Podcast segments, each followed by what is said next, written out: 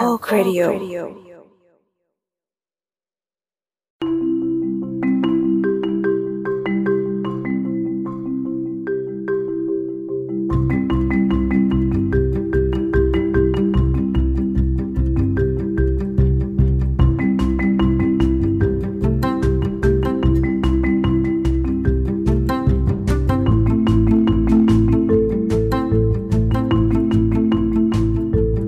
ดีค่ะ สวัสดีค่ะ ยินดีต้อนรับเข้าสู่รายการโจรสลัดนะคะ รายการที่จะพาทุกคนไปเที่ยวโดยที่มีเสียงของเราเป็นตัวนำทางนั่นเอง วันนี้พบกับเอิร์กค่ะ ออมค่ะ เย้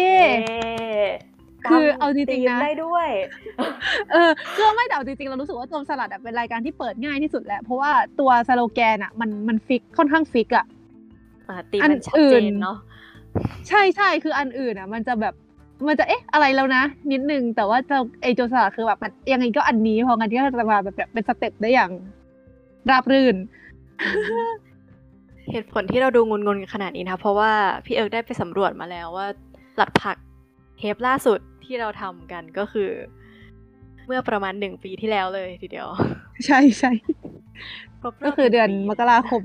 2022 ก็คือรายการเรากลายเป็นรายการรายปีไปแล้ว ใช่ค่ะ คือยังออกอยู่นะคะยังไม่ใช่ว่าเราเลิกทำไปแล้ว แต่ความถี่มาเท่าไหร่ก็คือแล้วแต่เราเนาะ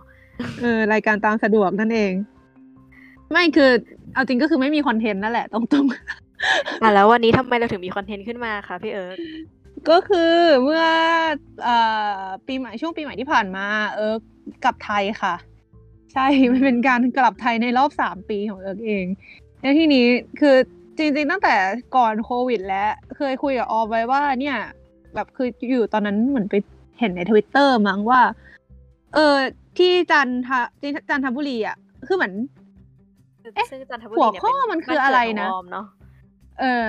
ออมเป็นคนเมืองจันทร์นะคะหัวข้อคืออะไรวะคือคือหัวข้อถ้าถ้าจะให้เห็นมันมันเหมือนเป็นอาหารที่เราคิดว่ามันเป็นปกติ แต่ว่าคนจังหวัดอื่นเขาไม่กินกันอะไรเงี้ยอ่าจริงๆแล้วเป็นของท้องถิ่นอะไรอย่างงี้เนาะใช่ใช่แล้วคือเราก็ไปพบว่าอ้าวคนจันทบุรีกินข้าวมันไก่กับน้ำพริกเผาเหรอวะ แล้วเราก็เลยส่งไปถามออมว่าเฮ้ยคนจันทบุรีมันกินข้าวมันไก่กับน้ำพริกเผาจริงๆเหรอแล้วเราก็บอกว่าใช่ค่ะใช่ซึ่งเราก็สิ่งที่เราสงสัยก็คืออ้าวแล้วคนจังหวัดอื่นเขาไม่กินกันแบบนี้เหรอไม่กินก็คือแบบ คือคุณยายออมมาเปิดร้านข้าวมันไก่ออมก็แบบเห็นคุณยายปั่นน้ำพริกเผามาทั้งชีวิตอะก็รู้สึกว่าอันนี้คือสิ่งนี้คือส่วนประกอบของข้าวมันไก่ คือน้ำพริกเผามันก็คือต้องเป็นน้ำพริกเผาทำเองด้วยใช่ไหม คิดว่าค่ะคือคนสมัยก่อนคือจะต้องแบบมาปั่นพริกมาทำน้ำพริกเผามาจัดการเองเพราะฉะนันกลิ่นมันก็ไม่เหมือนน้ำพริกเผาทั่วไปด้วยนี่เออเออเอ้ยเราคือเนี่ยนะเราอย่างนี้เมนูอื่นมีใส่น้ำพริกเผาได้ไหมอืมเท่าที่รู้คือไม่มีนะคะ คือไม่มีอ๋อคือสำหรับข้าวมันไก่เท่านั้นเลย สุดยอด คิดว่าเมนูอื่นที่ใส่น้ำพริกเผาก็จะเป็นเมนูที่เขาใส่น้ำพริกเผาทั่วไปอะค่ะในความรู้ของออมนะ แต่ว่าถ้าคนฟังอ๋อมีใครที่เป็นคนจันทร์แท้ๆยิ่งกว่าก็มาคนจันทร์ได้แท้ๆยิ่งกว่า เอาออมนี่จันทร์ไม่แท้หรอคะจันทร์ครึ่งโคราชครึ่งค่ะ อ๋อโอเคอ่าฮะเออหรือแบบอย่างอย่างเราเราผู้ซึ่งก็เป็นคนครึ่งครึ่งชนบุรีครึ่งกรุงเทพก็คือ คุณพ่อเป็นคนจันเป็นคนชนบุรีอุ๊ยแป๊บหนึงนะลิ้นพัน คุณพ่อเป็นคนชนบุรี ก็จะเติบโตมากับบ้านเวลาแบบเวลาไปบ้านพ่อเนี้ย ก็จะกินขนมจีบซาลาเปากับซอสสีราชาอะไรเงี้ยเออซึ่งสิ่งนี้พอออมรู้ก็แบบเฮ้ยประหลาดเหมือนกันในความรู้สึกเฮ้ยมันอร่อยมากเลยนะ คือเวลาเราไปซื้อขนมจีบเขาจะปกติเขาจะแถมจิ๊กโซว์มาใช่ปะเออเออที่ชลบุรีจะเป็นชอซอสสีราชา แล้วคือที่นั่นเขาจะไม่เรียกว่าซอสพริกนะ ต้องเรียกว่าซอสสีราชา มีความแบบรักบ้านเกิดอะสีราชานะเอ๊ะแต่มันก็คือเป็นจุดกำเนิดของอีซอสพริกอย่างนี้จริง ๆอะอืมตอนสีแล้วก็จะมีราชาเป็นไใช่ของไทยป่ะคะเป็นของไทยค่ะ ไม่แต่ว่าเจ้าของแบรนด์ศรีราชา อ๋อ เออ คือคนที่ไปจดใช่ไหมลิขสิทธิ์เป็นคนเวียดนาม แต่เออแต่จริง ๆ แล้วต้นกำเนิดของมันเนี่ยจริง ๆ คือมาจากเมืองศรีราชาของชลบุรีเนี่ยแหละ I see น่าสนใช่ใจดีแล้ว เลยเออน่าเศร้าใจจริงๆเลยที่โดนแย่งจดลิขสิทธิ์ไป เพราะงั้นอีซอสศรีราชาที่เป็นขวดบีบๆที่เห็นตามพวกหนังอเมริกันอันนั้นคือซอสศรีราชาปลอมนะคะ ของจริงต้องมากินที่ชลบุรีแต่ก็ต้องมาแล้วกิมันนกับจะมีขนมจีบด้วย เอ้ยไม่ไม่ใช่ขนมจีบซาลาเปาซาลาเปาใช่ทั้งคู่เลยเออก็คือมันมันจะเหมือนมี local brand ที่คนไม่รู้จักเยอะมากมายเหมือนกันอะไรอย่างเงี้ย เอาจริงแบบอย่างบ้านเราก็ใช้อันที่มันดังหน่อยนะ อย่างเช่นสีราชาพาณิชย์เป็นต้นค่ะ แต่ว่าถ้าไปถามคนชลบุรีอื่นบ้านอื่นๆ ก็จะมีใช้ยี่ห้อที่แบบเหมือนเฉพาะทางลงไปอีกอะไรเงี้ยที่เราก็จำไม่ได้เหมือนกัน เออ เออแล้วก็กินก็คือถามว่าซาลาเปาไส้ครีมกินกับซอสสีราชาไหมกินนะคะ ก็คือเป็นไส้หวานแต่ว่าจิ้มซอสพริกนะ เออทำไมทีฝรั่งยังจิ้มพริกเกลือได้เลยอืมฝรั่งมีแบบช็อกโกแลตพริกอะไรอย่างงี้เนาะก็ได้อยู่เอออะกลับเอมาอที่ทริปของเราอะกลับมาที่ที่ของเราก่อนที่มันจะนอกเรื่องไปมากกว่านี้ เออ ก็คือเราก็เลยแบบดำริขึ้นมาว่าเฮ้ยถ้าอย่างนั้นเราอยากลองไปกินข้าวมันไก่กันน้ำพริกเผาว่ะ แล้วก็เลยแบบคุยกับออมเล่นๆว่าเนี่ยเดี๋ยวถ้าได้กลับไทยอะไปขอไปค้างบ้านออมสักแบบสองสามวันได้ไหมให้ออมพาเที่ยวอะพากินอาหารโลคอลในจันทบุรีอะไรอย่างนี้ ใช่ซึ่งบทสนทนานี้น่าจะเกิดขึ้นสักแบบสามปีที่แล้วสองสามเอปีอที่ก่อนแล้วโควิด ก่อนโควิดยังไงล่ะ แล้วก็ก่อนแล้วหลังจากนั้นบทหลังจากบทสนทนานี้ไม่นานเราก็ได้พบว่าเราก็กลับไทยไม่ได้เออแล้วก็เออสองสามปีผ่านไปก็ได้พบว่ากลับไทยได้แล้ว เย้เราก็เลยเออแล้วคือเหมือนตอนแรกก็คิดคิดๆอยู่ว่าเออหรือจะเราจะทำไอ้สิ่งนี้ให้เป็นจริงดีวะแต่ตอนแรกอะลังเลอยู่ เพราะว่ารอบนี้เรากลับไทยประมาณสองอาทิตย์จากจากที่ไม่ได้กลับมาสามปี แล้วพ่อแม่ก็แบบ ถ้าคือคือถ้าเกิดสมมติว่าเราแบบจะออกไปข้างนอกปล่อยอะน่าจะโดนพ่อแม่งอนแล้วล่ะ เพราะว่าไม่ได้เจอกันหน้ากันมาสามปี ก็จะลังเลนิดนึงว่าเฮ้ยถ้าสมมติเราจะขอไปค้างบ้านเพื่อนอย่างเงี้ย มันจะแบบพ่อแม่จะงอนเราไหมแต่บังเอิญบังเอิญอยู่ๆแม่ก็พูดขึ้นมาในไลน์กลุ่มว่า อยากไปเที่ยวจันทร์ว่ะ เอ้ยเอ้าเอ้าก็คือเหมือนแม่ไปเจอแบบเป็นทริปโปรแกรมอ่าเที่ยวโฮมสเตย์บ้านไร้แผ่นดินอะไรอย่างเงี้ย ไอตรงคือมันจะเป็นส่วนของริมทะเลที่เป็นบะป่าชายเลนของจังหวัดจันทบุรีอะค่ะ คือมันจะเป็นริมทะเลเนาะแล้วก็บริเวณตรงชายฝั่งจะเป็นป่าชายเลน แล้วตรงบริเวณแถบนั้นน่ะมันจะมีตรงอ่าส่วนที่เขาคล้าย ๆ แบบทำเป็นแพเป็นแพแล้วก็ปลูกเป็นบ้านอยู่อย่างนั้น ก็คือไม่ได้ก็คือมันก็จะลอยอยู่บนน้ำไม่ได้อยู่กับแผ่นดินอย่างเงี้ย เขาก็เลยเรียกกันว่าบ้านไร้แผ่นดิน แล้วก็คือเหมือนมีคนไปตั้งชุมชนตรงนั้น เป็นเวลานานระดับหนึ่งแล้วเออแล้วแล้วสมัยนี้เขาก็เลยเอามาทำเป็นโฮมสเตย์ซะเลย ก็คือเหมือนให้เราไปสัมผัสประสบการณ์นอนในทะเล แล้วก็แบบชมธรรมชาติอะไรอย่างเงี้ย เออ แม่ก็แบบเห็นโปรแกรมนี้ก็เลยอยากไปแล้วก็เลยอะมันเป็นโปรแกรมวันเดียวนี่ถ้าอย่างนั้น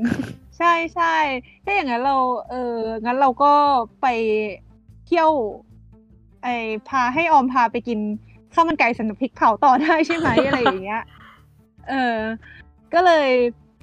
จัดการติดต่อน้องออม ผู้ซึ่งก็บอกว่า โอเค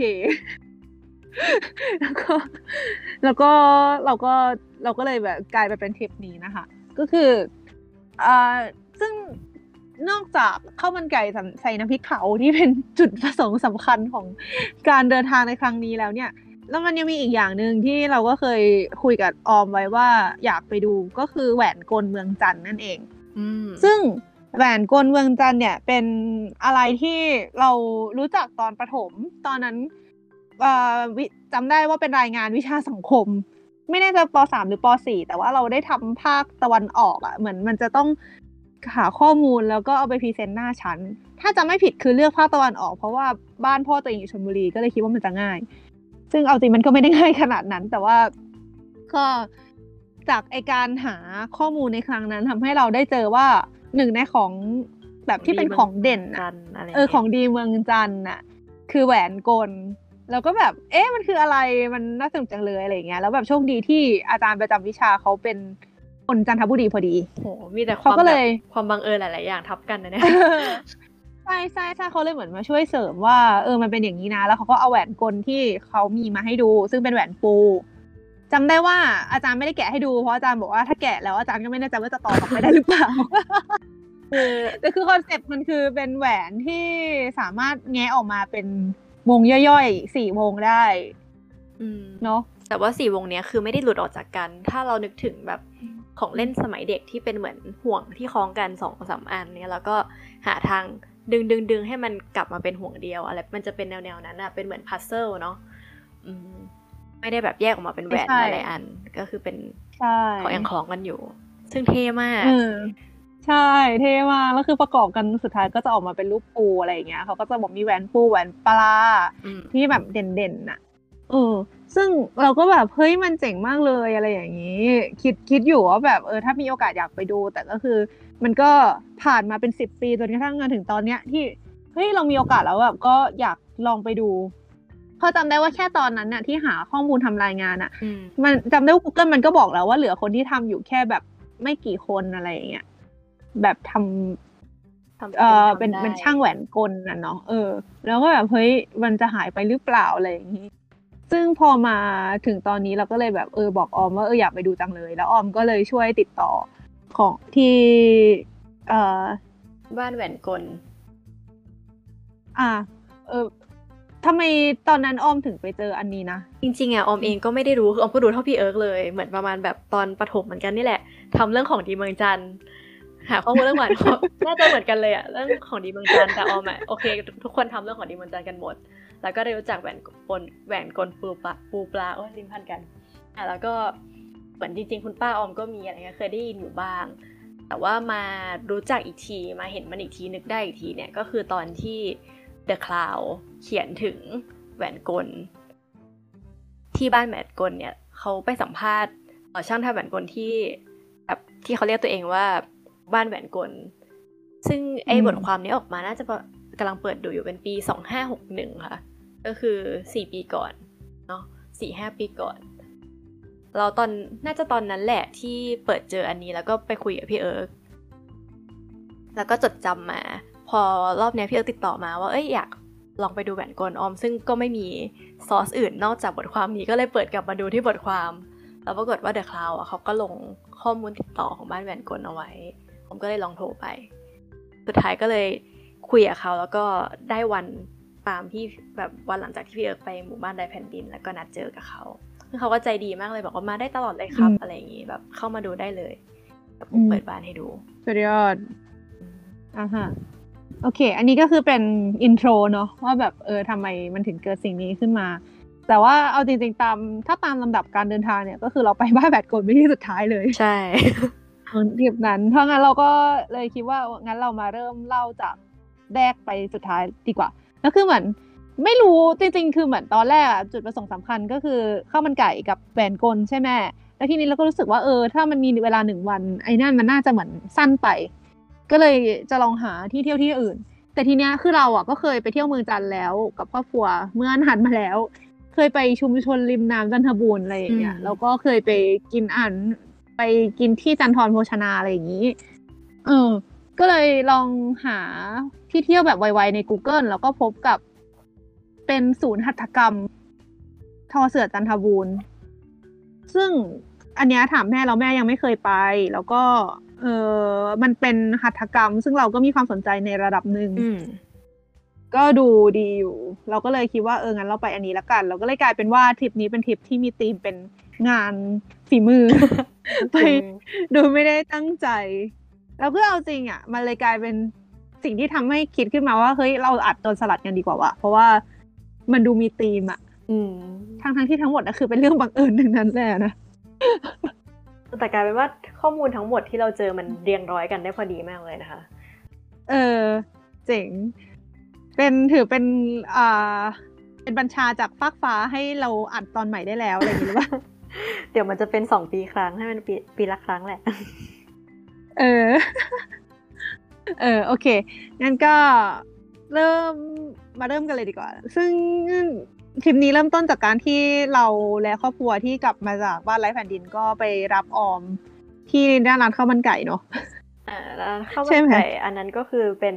ร้านข้าวมันไก่เก่าแก่มาก ๆ เข้าใจว่าอยู่มาเป็นแบบอยู่มาตั้งแต่ออมเด็กๆอะค่ะตั้งแต่ออมอยู่อนุบาลอะไรเงี้ยก็คือเกินยี่สิบปีแน่นอน แล้วก็อืมจริง ๆ คนที่เป็นญาติหรือเป็นอะไรกับร้านนั้นน่ะ เคยเป็นเอ่อครูพี่เลี้ยงออมตอนเด็กๆ ผมก็เลยรู้จักร้านนี้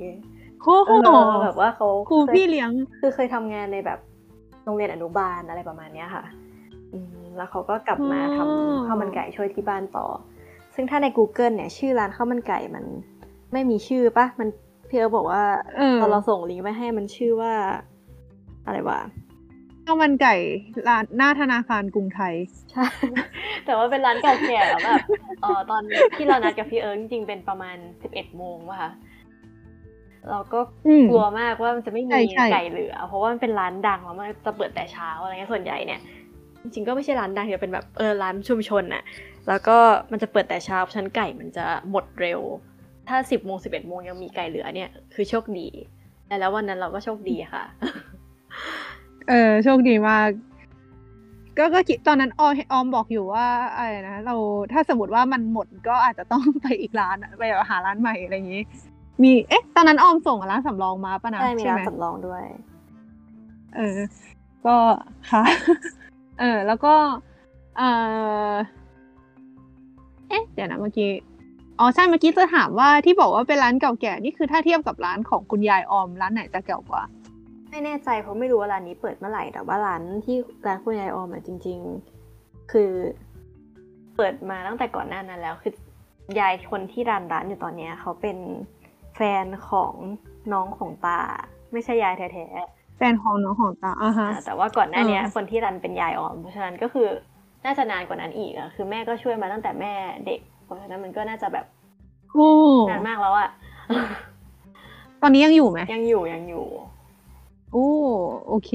แต่ว่าไม่ได้ไปอ่าฮะร้านนั้นเพราะว่ามันแบบมันอยู่อีกทางหนึ่งอะไรเงี้ยอ่า โอเคนั่นแหละค่ะ ก็ไปที่ร้านข้าวมันไก่ที่ออมแนะนำใช่ไหมแล้วก็เออ มันก็คือเป็นร้านข้าวมันไก่แบบสไตล์โลคอลเหรอแบบบ้านๆจริง ๆอะแบบอะไรนะ น้ำดื่มบริการตัวเองอะไรอย่างเงี้ยใช่ไหมใช่ไหมแล้วก็แบบ จะเป็นบรรยากาศที่จะไม่ได้เจอในร้านอาหารสมัยใหม่ เป็นติดแอร์สวยๆอะไรอย่างงี้เข้าไปเล็กๆ เก้าอี้เออติดเออเก่าๆนิดนึงอะไรเงี้ยค่ะเออตอนแรกอะเรานึกว่าไม่เปิดเว้ยเพราะมันมืด เออแล้วก็แบบแต่จริงๆก็คือเหมือนเขาก็ไม่ได้เปิดไฟเฉยๆแต่ว่าจริงๆเขาก็เปิดนะอะไรอย่างเงี้ยใช่อยากอืมสิ่งที่อยากรู้คือตอนที่บอกที่บ้านว่ามาอยากไปจันทบุรีเหมือนกัน เป้าหมายของการไปจันทบุรีคือการไปกินข้าวมันไก่ ที่บ้านว่ายังไงบ้างอะแต่ที่บ้านเราไม่ได้อะไรขนาดนั้นแฮะเหมือน แม่ก็เหมือนพ่อแม่คือเอาจริงตอนแรกอะเราบอกว่า เนี่ย จริง ๆ เคยคุยกับออมว่าอยากไปแหวนกลกับไปกินข้าวมันไก่ แต่ไม่ไม่รู้ที่บ้านจะอินไหมก็เลยแบบตอนแรกอะคิดว่าเดี๋ยวพอเที่ยวกับที่บ้านเสร็จปุ๊บให้ที่บ้านมาดรอปเราให้แล้วก็ให้ออมมาเก็บเราไปเที่ยว แบบนั้นไหมอะไรเงี้ย แต่สุดท้ายที่บ้านก็บอกว่าเฮ้ยแต่ก็ไม่เป็นไรแม่ก็อยากชิมข้าวมันไก่เหมือนกันเลยคือที่บ้านก็คือเห็นเราเป็นอย่างเงี้ย เห็นเราเป็นอย่างเงี้ยก็คือเราก็ได้ที่บ้านมาไงอย่างนี้นี่มีอะไรน่าอร่อย เขาก็พร้อมจะลองอะไรอย่างเงี้ยเออเพราะว่าเจอพอเจอเออบ้านพี่เออคือทุกคนดูจอยอะข้าวมันไก่มากใช่ใช่คือเหมือนแม่เรากับพ่อเราอาจจะไม่ได้มีความ ดีกรีความอยากลองของแปลกเยอะขนาดเราคือคือเราน่าจะเหมือนแบบเอ็กซ์ตรีมอีกขั้นหนึ่งแบบอยากลองกินเพลียงอะไรอย่างเงี้ยอันนี้อืม by the way ยังไม่เคยกินนะคะ แค่แค่เคยเห็นในเมนูแล้วกะว่าจะสั่งแต่ผลมันหมด อะไรอย่างเงี้ย แต่ว่าพ่อแม่เราก็ enjoy eating ระดับหนึ่งอะนะโอเคเรากินข้าวมันไก่แล้วเป็นไงบ้างคะพี่เอิร์กสิ่งที่เราอร่อยคมาค่ะสามปี อร่อยค่ะ เฮ้ยแต่คือเอาจริงรู้สึกว่ารสมันไม่ได้แปลกเท่าที่คาดหวัง คือตอนแรกคิดว่ามันจะต้องเฮ้ยมันเป็นรสชาติที่มันมันมันแปลกมากแน่ๆเลยแบบแปลกลิ้นอะแต่อืมจริงๆแล้วอ๋อมันก็คือข้าวมันไก่กับน้ำพริกเผาอะแหละใช่เออทำไมเราถึงจะคิดว่ามันมันจะแปลกวะคือมันก็ควรเป็นข้าวมันไก่กับน้ำพริกเผานั่นแหละถูกแล้ว แต่มันก็เป็นวิธีกินที่แบบอาจจะไม่เคยมาก่อนอะไรอย่างนี้เนาะใช่ใช่คือประเด็นคือแล้วทำไมเราถึงไม่คิดว่ามันจะกินเข้ากันได้มาก่อน ทั้งนั้นที่ มันก็เข้ากันมาก ๆ เลยด้วย เอออ๋อใช่แต่อีกอย่างหนึ่งที่เกินคาดเกินคาดหรือว่าเออคือตอนแรกอะที่เราพอบอกว่าเป็นข้าวมันไก่น้ำพริกเผาอะเรานึกว่า ไอ้มันจะไม่มีซอสข้าวมันไก่ปกติอ๋อตอนแรกนึกว่าจะเป็นข้าวมันไก่ และซอสนั้นอะคือซอสน้ำพริกเผาไปเลยอะไรอย่างเงี้ย ปรากฏว่าอ๋อไม่ใช่ มันคือข้าวมันไก่ แล้วก็มีน้ำพริกเผาหย่อมหนึ่งปาดมาในจานปาดมาในจานอืมแล้วก็มีซอสข้าวมันไก่ปกติด้วย แล้วก็จะสามารถเลือกได้ว่าจะกินปนกันแบบไหนอะไรอย่างงี้ ใช่ไหมใช่ จะกินเยอะกินน้อยแค่ไหนก็แล้วแต่ฟีลลิ่งเหมือนแบบเอ่อวาซาบิที่เขาปาดมาข้างๆจานซูชิอะไรแบบเนี้ยเออเออเแต่ว่าให้เลือกเองเออเออ ใช่ใช่แล้วมันก็เข้ากันแล้วคือตัวข้าวมันไก่เองมันก็อร่อยของมันอยู่แล้วด้วย เนื้อไก่ก็ไม่ได้แบบแห้ง ใช่ไหมมันก็จะเหมือนมีความชุ่มไม่ได้โดนชื้นกดมาจนแบนอะไรอย่างนี้เออตัวข้าวไม่ได้เปียกไม่ได้แฉะ แล้วก็ไม่ได้แห้งเกินไปหรือว่าเป็นข้าวมันไก่ดีที่ค่ะดีแล้วก็บวกน้ำพริกเผาเข้าไป เป็นข้าวมันไก่ที่ดีแล้วบวกน้ำพริกเผาเป็นประสบการณ์ที่แบบโอเคเรา achievement อันรอดแล้วเย้ได้กินข้าวมันไก่กับน้ำพริกเผา เออเออหลังจากแล้วแบบอยากรู้ว่าออมมีเมมวันแบบสมมติว่าแบบอยู่กรุงเทพแล้ว ไปไปร้านข้าวร้านข้าวมันไก่แล้วก็แบบถามเคยแบบมีโมเมนต์ถามเขาไหมว่าทำไมไม่มีน้ำพริกเผามาด้วยอะไรเงี้ยอ๋อไม่ค่ะ เพราะจริง ๆ ตอนเด็กๆที่ออมกินข้าวมันไก่อะออมเป็นพวกไม่ใส่อะไรเลยอะคือไม่กินกินแค่ข้าวมันอ๋อไก่เหรอกับน้ำซุปใช่อ๋อออมเลยไม่รู้สึกขาดหาอ่ายฮะแล้วก็คือด้วยความที่ที่บ้านเปิดร้านข้าวมันไก่อะ พอที่บ้านรู้ว่าออมไม่กินซอสเออออะไรเลยอะเขาก็เลยไม่เคยใส่ซอสอะไรมาให้ออมเลย เพราะฉะนั้นจอ๋ริงอๆออมไม่ได้รับรู้ขนาดนั้น ว่าแบบยังพริกเผามันอ่าขาดอ่าหาย หรือว่า จริงๆออมไม่รู้ด้วยซ้ำว่าซอสข้าวมันไก่อะที่กินที่จานกับที่เออเขากินกันที่ต่างจังที่จังหวัดอื่นๆเนี่ยมันต่างกันไหมเพราะว่าปกติไม่กินเออมันคือแบบมันจะเป็นซอสเค็มแล้วก็ใส่ขิงปะเออเออใช่ใช่ใช่ เพราะฉะนั้นแบบโอเคเป็นคนที่ไม่รู้เพราะว่าไม่กินอยู่แล้วออมจริงๆออมอะก็ได้มากินข้าวมันไก่ใส่น้ำพริกเผาพร้อมพี่เอิร์กนี่แหละ ความลับก็คือ ความลับก็คือ อย่างนี้นี่เอง โอเคค่ะชัดเจนผมว่าเออมันก็อร่อยดี เหมือนกันอืออร่อยดี เข้ากันดีพี่ที่พี่เอิร์กค่ะทริปนี้ออมไม่เคยไปเหมือนกันค่ะ คนจันทร์ที่เสียชาติเกิดอะไรวะเนี่ยหักมุมแต่ว่าเคยไปอู่ต่อเรือโอเค อ่าเคยไปอู่ต่อเรือเอาโอเอาเค spoil อะโอเค มีคำว่าอู่ต่อเรือโผล่มาเป็นการ spoil อย่างหนึ่ง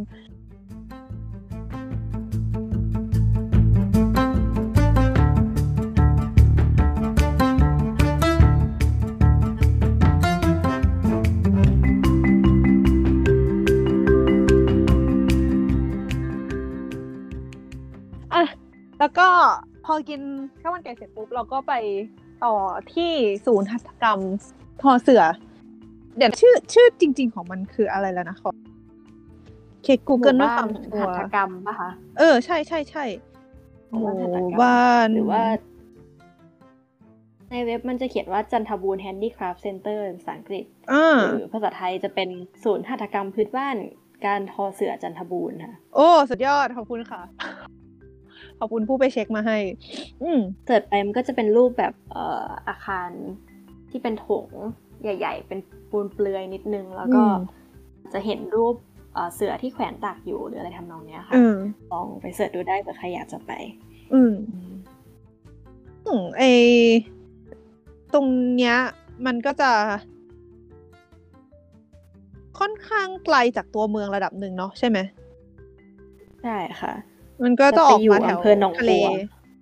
อ่าฮะอืมซึ่งแบบตอนแรกเราก็นึกภาพไว้ประมาณว่า เออมันน่าจะแบบมีอะไรให้ดูอะ แบบเป็นกึ่งกึ่ง museum กึ่งกึ่งแบบเวิร์กช็อปให้เข้าไปดูอะไรทำนองนี้ใช่ไหมปรากฏว่าไปถึงปุ๊บ นึกว่าปิดอีกแล้วเอเพราะอแบบมัมันนแบบเงียบมาก เออ มันเงียบแบบไฟมืดๆใช่ไหมแล้วก็แบบไม่มีคน ไม่มีรถมีหมาตัวหนึ่งอยู่หน้าร้าน แล้วก็แบบเออพวกของที่ใช้ทำเสือก็เห็นแต่ว่าแบบก็วางระเกะระกะ แบบไม่มีคนใช้อะไรอย่างเงี้ยเออ แล้วพอเราทุกคนเข้าไปจอดก็เลิกแล้วลากันทำหน้าหมดงงๆเออ พอทำงานเป็นทำหน้างงก็มีพี่ผู้ชายเป็นเหมือนเป็นคุณลุงคนหนึ่งออกมา ตอนแรกไม่ใส่เสื้อด้วยแล้วพอเห็นเรามาก็อืมค่อยคว้าเสื้อมาใส่มาต้อนรับอะไรอย่างนี้ เออ แล้วก็มาเปิดไฟให้ ถามไปถามมาคือใส่เสื้อไปด้วย บอกไปด้วยว่าเออเปิดครับเปิดครับแล้วก็เออใช่ใช่ใส่ใช่เสื้อไปด้วย ใช่ใช่ใช่เออแล้วก็ก็เลยได้เหมือนอะไรอะความความประทับใจแรกก็คือแบบอ้าวเอ้ย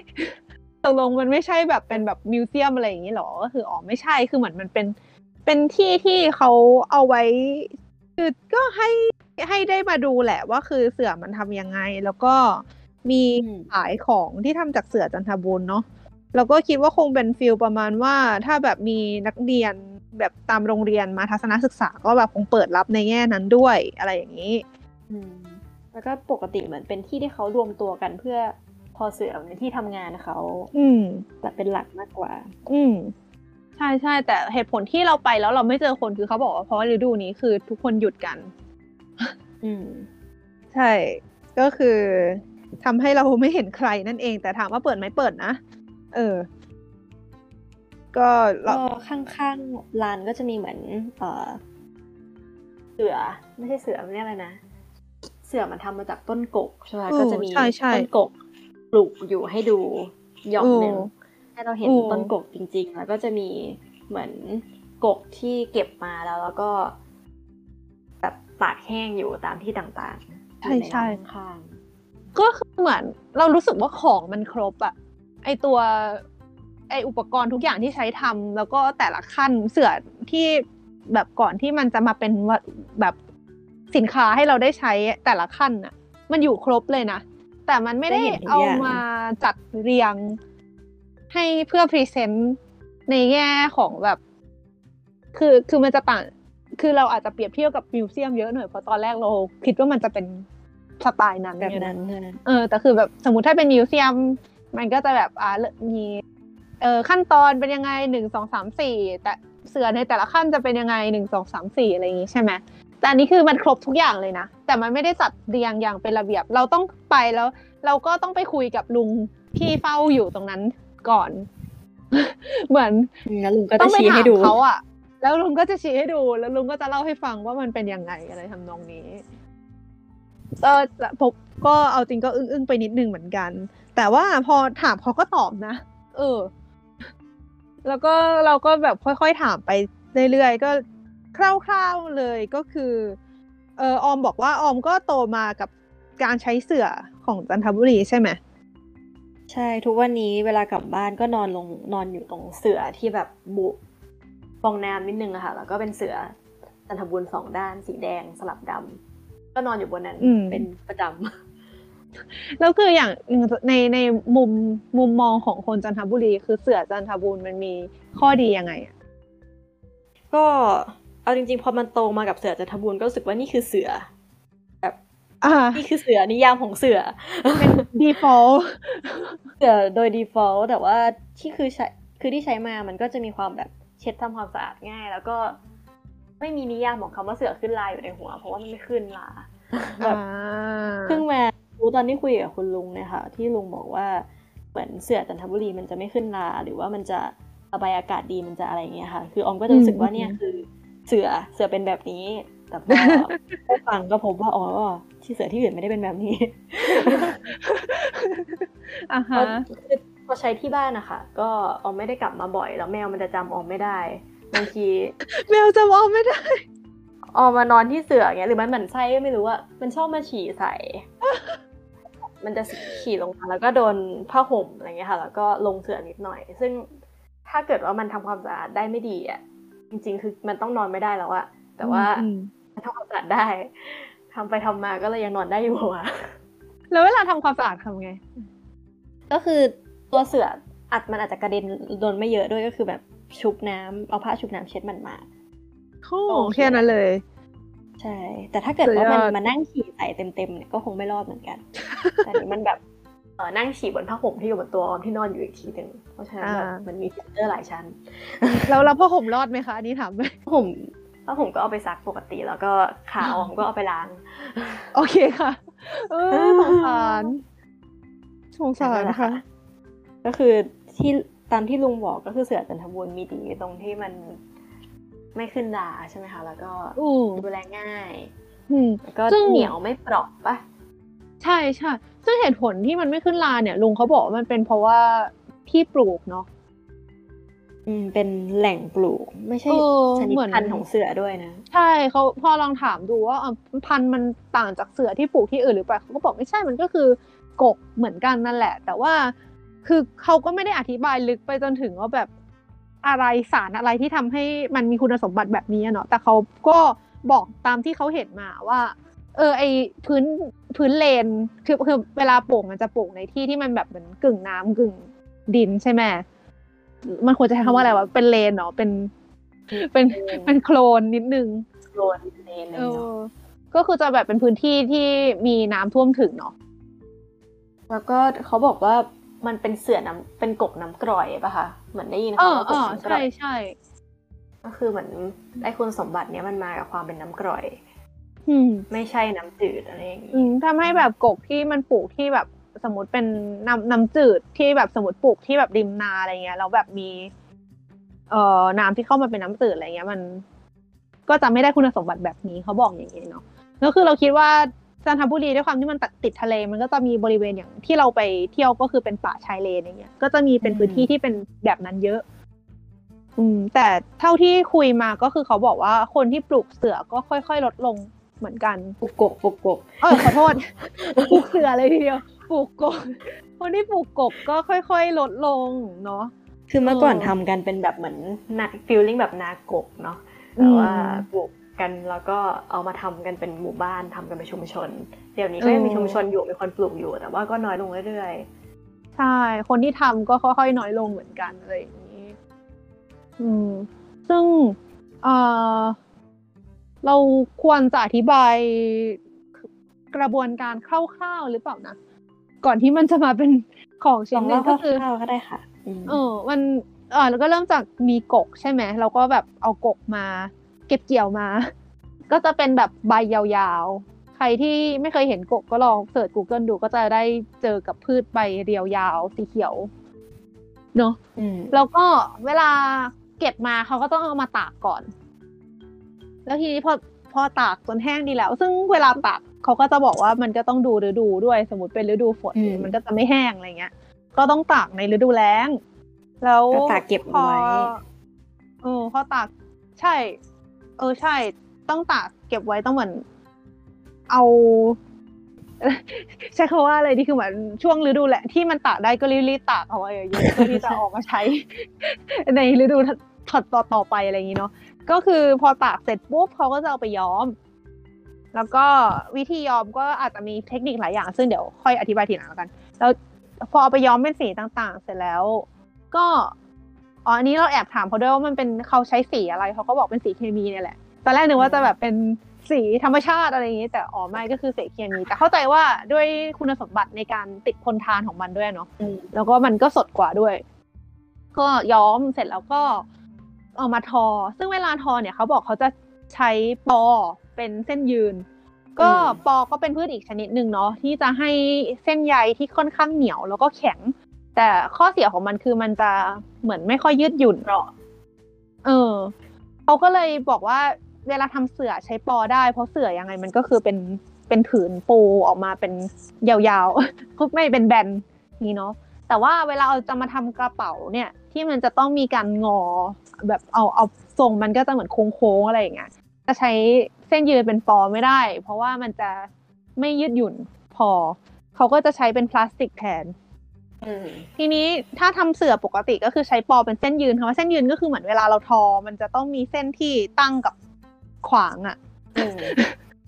เออเราอธิบายยังไงดีวะเป็นมันก็จะเหมือนต้องมีเอามาสานกันใช่ไหมเป็นตั้งกับขวางเขาจะใช้ปอเป็นเส้นยืน แล้วก็เอากกอะ่ะเป็นเส้นที่สานเข้าไปในแนวขวางอ่าแล้วก็จะออกมาเป็นเสือนั่นเอง แล้วก็มีการบุขอบ เอ่อใช้คำว่าบุไหมอะทำเหมือนทำขอบด้วยผ้าอะไรก็ว่าไปถ้า เออ เก็บขอบแล้วก็ถ้าสมมติจะทำเป็นเสื่อสำหรับนอนก็คือโบกเป็นฟองน้ำข้างล่างอะไรอย่างงี้อย่างที่ออมใช้ใช่ไหมใช่ค่ะ ของออมมัน อย่างที่แมวบวกออมสองมาด้านฉีดใส่บวกสองด้านเลยค่ะ คือเป็นแบบเสือฟองอืมน้ำแล้วก็เสือทำให้พลิกใช้ได้สองด้าน อืมอย่างอะฮะ แล้วทีนี้เนี่ยก็คือ เอ๊ะเดี๋ยวนะ เราลืมไปขั้นหนึ่งใช่ไหมคือขั้นขัดเงา ใช่ คือเราจะเห็นว่ากบมันจะมีความแบบเสื่อมจะมีความมันๆเงาเงาๆซึ่งเราก็จะเข้าใจว่ามันเออถูกเคลือบมาโดยตลอดเนาะแต่ว่าเออตอนเราที่ก็เข้าเข้าใจใจเนี่ยว่าโดนเอาไปเคลือบ เราก็จะเห็นแบบเหมือนเป็นแท่ง แบบเรียกว่าอะไรเป็นเหมือนที่จับที่ทำจากไม้แล้วก็ข้างล่างเนี่ยเป็นไม้แล้วก็มีหินนูนขึ้นมานิดนึง มีเหมือนแบบเอ็กเครื่องหน้าตาประหลาดเนี่ยวางอยู่ตรงในร้านบ้านเขา ก็เลยถามเขาว่านี่คืออะไรเขาก็บอกว่านี่คือที่ขัดกบอืเรามก็หึที่ขัดกบคืออะไร เออทำไมต้องขาดอะไรอย่างงี้ลุงก็เลยอธิบายว่าเนี่ยที่มันมันมันๆเนี่ย มันไม่ใช่แว็กหรืออะไรมันคือการเอาตัวกบเนี่ย ไปขัดขัดขัดขัดขัดจนกว่า มันจะขึ้นมัน อืมซึ่ง เราก็เป็นความรู้ที่แบบไม่รู้มาก่อน น่าจะเป็นอืมฟิลคล้ายๆเวลาเราระบายสีไม้ตอนเด็กๆป่ะคะที่แบบลงสีแล้วถ้าลงสีทับ บ่อยๆ นานๆ มันจะมันอะไรอย่างเงี้ยป่ะเป็นไปได้คือเราคิดว่ามันคือหลักการเดียวกับแบบทำไมเวลาเราหวีผมจนมันจนจนผมเราแบบตรงแบบเขาเรียกนะ เรียงส้เหมือนไม่ไม่ไม่พันกันอะอืมเออเรียงกันเป็นเส้นอะแล้วมันจะทำให้เหมือนมันสะท้อนเบาเงาขึ้นมาอืมเพราะว่ามันมันเรียงกันเป็นระเบียบอะพอเรียงกันเป็นระเบียบแสงที่มันตกกระทบมา มันก็สะท้อนกลับมาโดยที่ไม่ไม่กระจายไปในทิศทางอื่นอ่า เข้าใจๆได้เพราะว่าเหมือนพื้นผิวมันเรียบเท่ากันน่ะทำให้มันดูเงาขึ้นมา เราคิดว่ามันก็จะน่าน่าจะคล้ายๆกันก็คือเราคิดว่ากกเนี่ย มันก็น่าจะมีตัวเส้นใยที่มันเหมือนมันเล็กๆชี้เนอะชี้แบบไม่เป็นระเบียบอยู่ใช่ ถ้าเอาไปขัดเงาเนี่ย มันก็จะค่อยๆเรียงจนมันเป็นระเบียบไปในทางเดียวกัน เวลามันแสงมันตกกระทบ มันก็จะสะท้อนกลับออกมาในทางเดียวกันเหมือนกัน เพราะฉะนั้นก็เลยทำให้เรามองว่าไอ้กกเส้นนั้นมันมีความเงา นั่นเอง เย่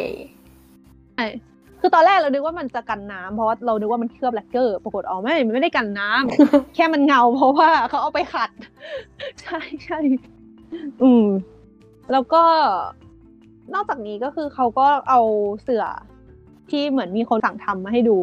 เราก็ได้เห็นว่าแบบมันเป็นลายคล้ายๆเหมือนลาย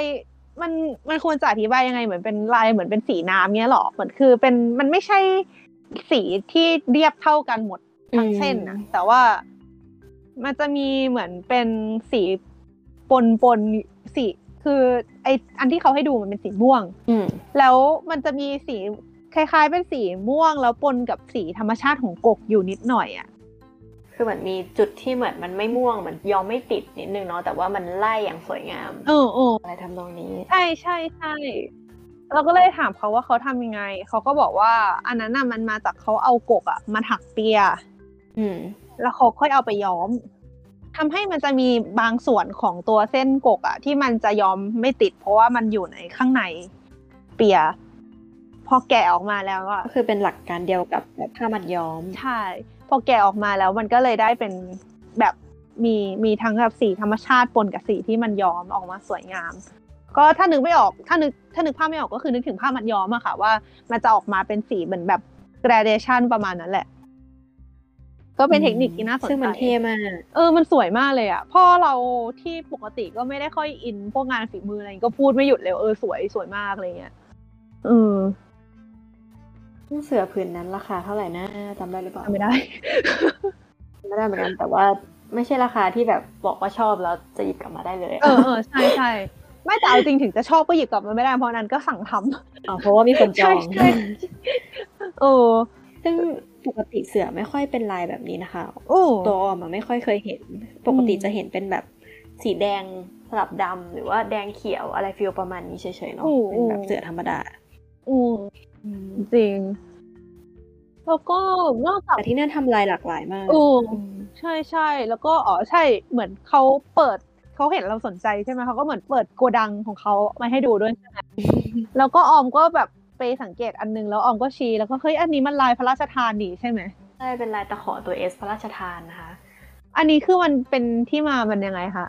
คือมันเป็นแบรแบรนด์ของเดี๋ยวนะ เขาชื่ออะไรนะสิ พระองค์เจ้าสิริวัณวรีนดีรัตน์ปะที่เป็นตัวเอสอะอ่าอ่าก็ทำแบรนด์อ่าไม่เขาชื่อแบรนด์อะไรนั่นแหละแบรนด์ที่เป็นแบตัรว S นี่ชื่อตามเขาเลยป่ะนะใช่ใช่น่าจะใช่ ก็คือพอเขาทำแบรนด์นั้น เขาก็เลยเหมือนมาจับทางด้าน คือแต่ละคนเขาก็จะมีสิ่งที่เขาถนัดของเขาเนาะ พอเขาทำแบรนด์แฟชั่นเขาก็เลยเหมือนมาจับด้านหัตถกรรม มาช่วยเรื่องแบบศูนย์ศิลปาชีพมาช่วยเรื่องอะไรอย่างเงี้ยค่ะ แล้วก็เลยพระราชทานจากแบบ high-end brand มาสู่ชาวบ้านก็จะกลายเป็นอืมลายขอตัว S พระราชทานอ่าก็เลยก็ เออ ก็เซอร์ไพรส์ดี แล้วก็เหมือนเขาก็ทำลายอื่นด้วยอีกสองสามลายเนาะที่ไม่ใช่แค่เป็นสีพื้นธรรมดา อืมซึ่งก็ถามเขาว่าทำยังไง เขาก็บอกว่าเหมือนเขาก็จะคิด pattern ไว้แล้วก็เสียบสีเข้าไปตาม pattern นั้นๆอะไรอย่างนี้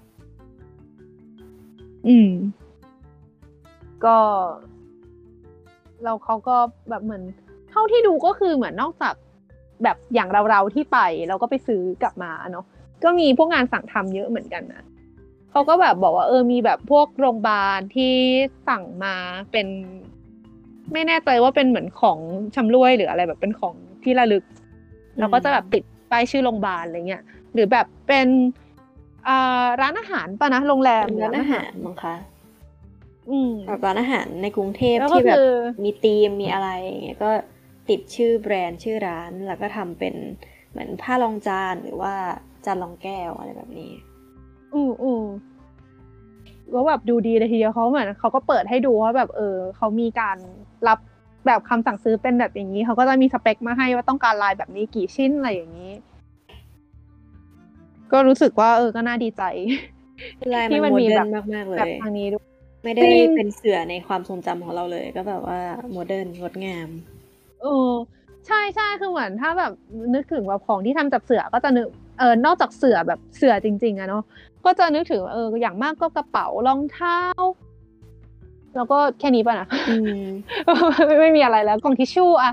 อะไรประมาณเนี้ย เออว่าแต่รองเท้านี่ออมก็ใช้ใช่ป่ะนะใช่ค่ะอมพกรองเท้าจากจันทบุรีไปใช้ที่ญี่ปุ่น ซึ่งก็ทำหน้าที่ได้ดี เดินแล้วก็มันจะรู้สึกแบบเหมือนเหยียบธรรมชาติอะ อยู่ตลอดเวลาเหยียบธรรมชาติ แล้วมันก็คือสามารถใช้มันเดินบนเสื่อตาตามีได้ เพราะว่ามันไม่ทำร้ายกัน อะไรอย่างเงี้ยอ๋อเป็นเสือกับเสือเหมือนกันใช่ไม่ตีกัน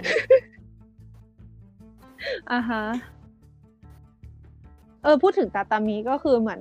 ได้มีประเด็นนี้โผล่ขึ้นมาในบทสนทนาเหมือนกันว่า เออ แบบญี่ปุ่นมันก็มีตาตามิใช่ไหมแต่ว่าเท่าที่ดูคือตาตามิมันจะค่อนข้างอันใหญ่กว่า แบบอืมหมายถึงตัวเส้นเส้นอะใหญ่กว่า เส้นเสือที่มาใช้มันก็จะเส้นใหญ่กว่า แล้วก็เวลาเขาใช้เวลาเขาทำเสือตาตามีมันก็จะไม่ได้เรารู้สึกว่าสไตล์แบบเหมือนวิธีการเอามาใช้มันไม่เหมือนกันอย่างของไทยเป็นเสือผืนๆใช่ไหมอือฮึแต่ตาตามิเนี่ย เวลาไปซื้ออะมันจะออกมาเป็นแผ่นใหญ่ ๆหนาๆคือเหมือนเขาจะทอเสือใช่ไหม แล้วเขาก็จะเอามันมา หุ้มตัวแกนที่มันเป็นแผ่นหนาประมาณแบบเป็นนิ้วอะไม่แน่ใจว่าตัวแกนคือทำจากอะไรเหมือนกันนะ เราคิดว่าวัสดุอาจจะเปลี่ยนไปตามยุคสมัยด้วยค่ะเอ่อไอแกนเนี่ยมันก็จะหนาเป็นนิ้วเลยอะแล้วเขาก็จะห่อเหมือนเหมือนเอาเสือห่ออีกแกนที่ว่านี่ แล้วก็มีผ้าที่เก็บขอบอีกทีหนึ่งอะไรทำนองนี้ ซึ่งที่ญี่ปุ่นน่ะเราคิดว่ามันไม่ได้มีความ เฮ้ยไอสิ่งนี้มันจะกำลังหายไปนะ เราจะต้องรักษาไว้ เพราะว่าพื้นเสื่อตาตามิมันก็ยังได้รับความนิยมอย่างมากเลยล่ะในญี่ปุ่นห้องและคนที่ใช้พื้นเสื่อตาตามิเนี่ย อืม ซึ่งแบบโรงแรมอะไรพวกนี้ก็ใช้กันเยอะ แล้วก็มันต้องมีการเปลี่ยนเรื่อยๆอะอืมเหมือนมันต้องมีการ maintenance อะเออ คือเราไม่แน่ใจเหมือนกันมันต้องเปลี่ยนแบบบ่อยแค่ไหน แต่มัน ใช้ไปสักระยะหนึ่งมันต้องมีการเปลี่ยนตอนเพราะฉะนั้นมันก็เลยน่าจะยังขายได้เรื่อยๆ หรือเปล่านะอืมตอนไปเช่าบ้านค่ะเจ้าของบ้านบอกว่าเออแล้วแต่ความหนักหน่วงของการใช้แต่ว่าเขาอะคนที่ปล่อยเช่าเนี่ยบางทีก็จะเปลี่ยนทุกครั้งที่ แบบลูกบ้านออกไปเอออาจจะแบบสองปีห้าปีแล้วแต่ by the way ค่ะอ่าแต่ว่าจริง ๆ มันน่าจะอยู่ได้นานกว่า by the way ปะอืมอืมโอ้เราคิดว่าอาจจะขึ้นกับความอะไรนะความใส่ใจของคนด้วยหมายถึงแบบถ้าถ้าเขาคิดว่ามันยังโอเค ไม่ได้ใส่ใจจะเปลี่ยนก็อาจจะไม่เปลี่ยนอะไรอย่างงี้ by the way อะไรนะ แล้วก็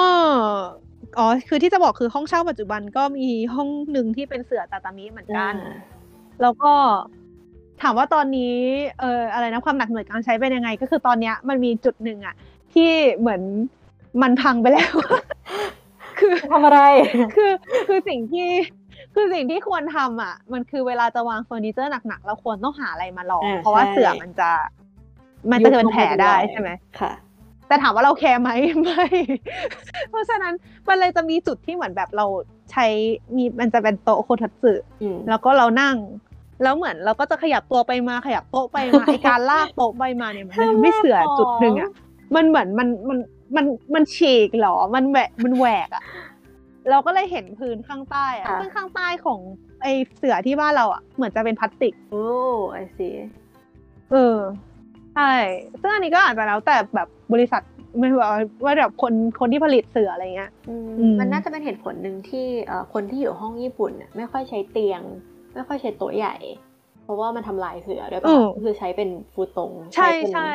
อะแล้วไรเขาอย่จะงงี้มีผลิตเป็นแบบ คล้ายๆ พรมหรือเป็นแผ่นพลาสติกสำหรับรองอืมในกรณีที่แบบเป็นห้องพื้นเสื่อแล้วเราจะวางเฟอร์นิเจอร์ โดยเฉพาะใช่ที่ถามว่าเราใช้ไหมไม่ คนทำลายเสือก็เฮ้ยไม่แต่คือ เราคิดว่าถ้าวางลงไปเฉยๆอะมันไม่ได้หนักหน่วงขนาดนั้นเว้ยแต่ประเด็นของเราอันที่เราทำแล้วมันเราใช่เราลากออมตอนอยู่ญี่ปุ่นขอโทษออมก็อยู่ห้องเสือตาตามีแล้วก็แบบใช้เตียงด้วย แต่ว่ามันก็คือมันไม่ได้ขาดมันก็ยุบลงไปแหละอืม เออเออเก็ต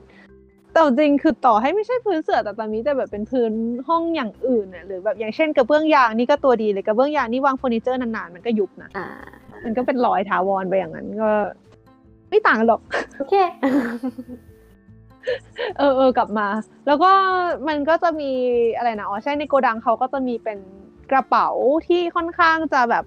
ไฮเอ็นขึ้นมานิดนึงเพราะว่าใช้เขาใช้หนังแท้อะไรเงี้ย ราคาก็จะสูงขึ้นมาอย่างมีใบหนึ่งที่แบบอยู่ๆน้องสาวเราผู้ที่มาร่วมทริปด้วยก็เดินมาแล้วก็บอกเนี่ยใบนี้พี่เอิร์กน่าจะชอบนะแล้วเราก็มองเออก็ชอบจริงก็เป็นแล้วปรากฏว่าเป็นกระเป๋าใบที่แพงที่สุดในนั้น ราคาประมาณสี่พันบาท อืม เพราะว่าเป็นแบบหนังแท้อะไรอย่างเงี้ยแต่สุดท้ายดูไปดูมาก็แบบ เออมาลงที่กระเป๋าเป็นกระเป๋าสารธรรมดาที่ไม่ได้ใช้หนังแท้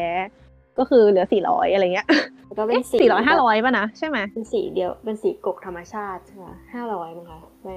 อ่าใช่ใช่ของเราของเราน่าจะแบบเป็นสีกกธรรมชาติปนกับสีย้อมสีเขียวอ่อนๆอะไรเงี้ยสีแบบเอิร์ธโทน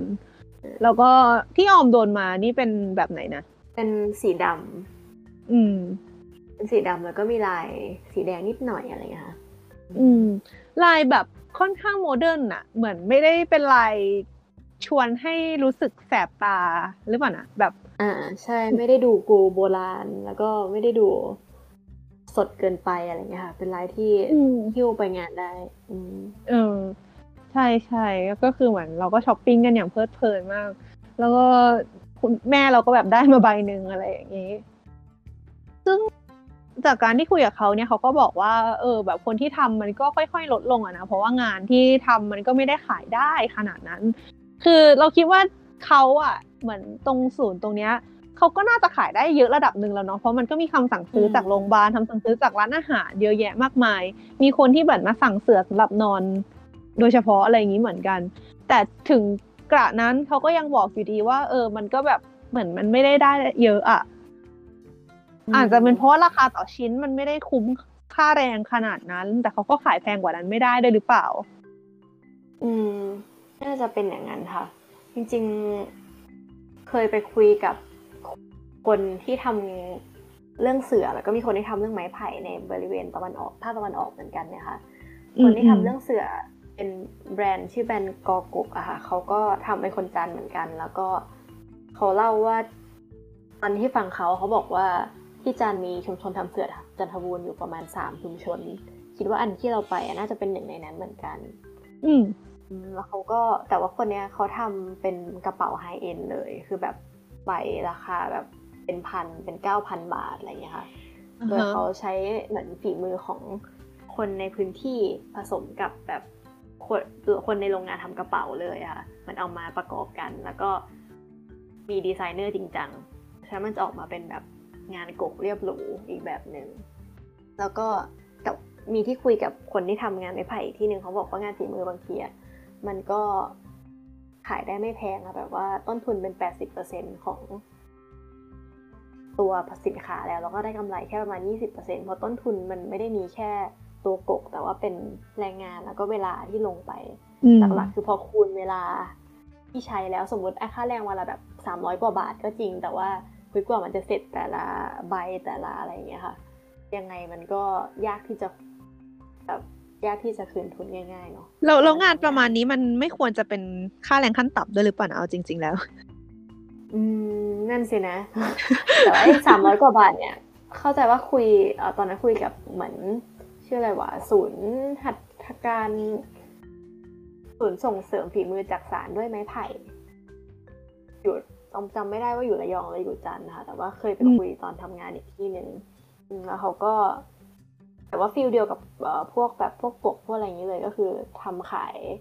แบบเอ่อห้างร้านที่มาจ้างหรือว่า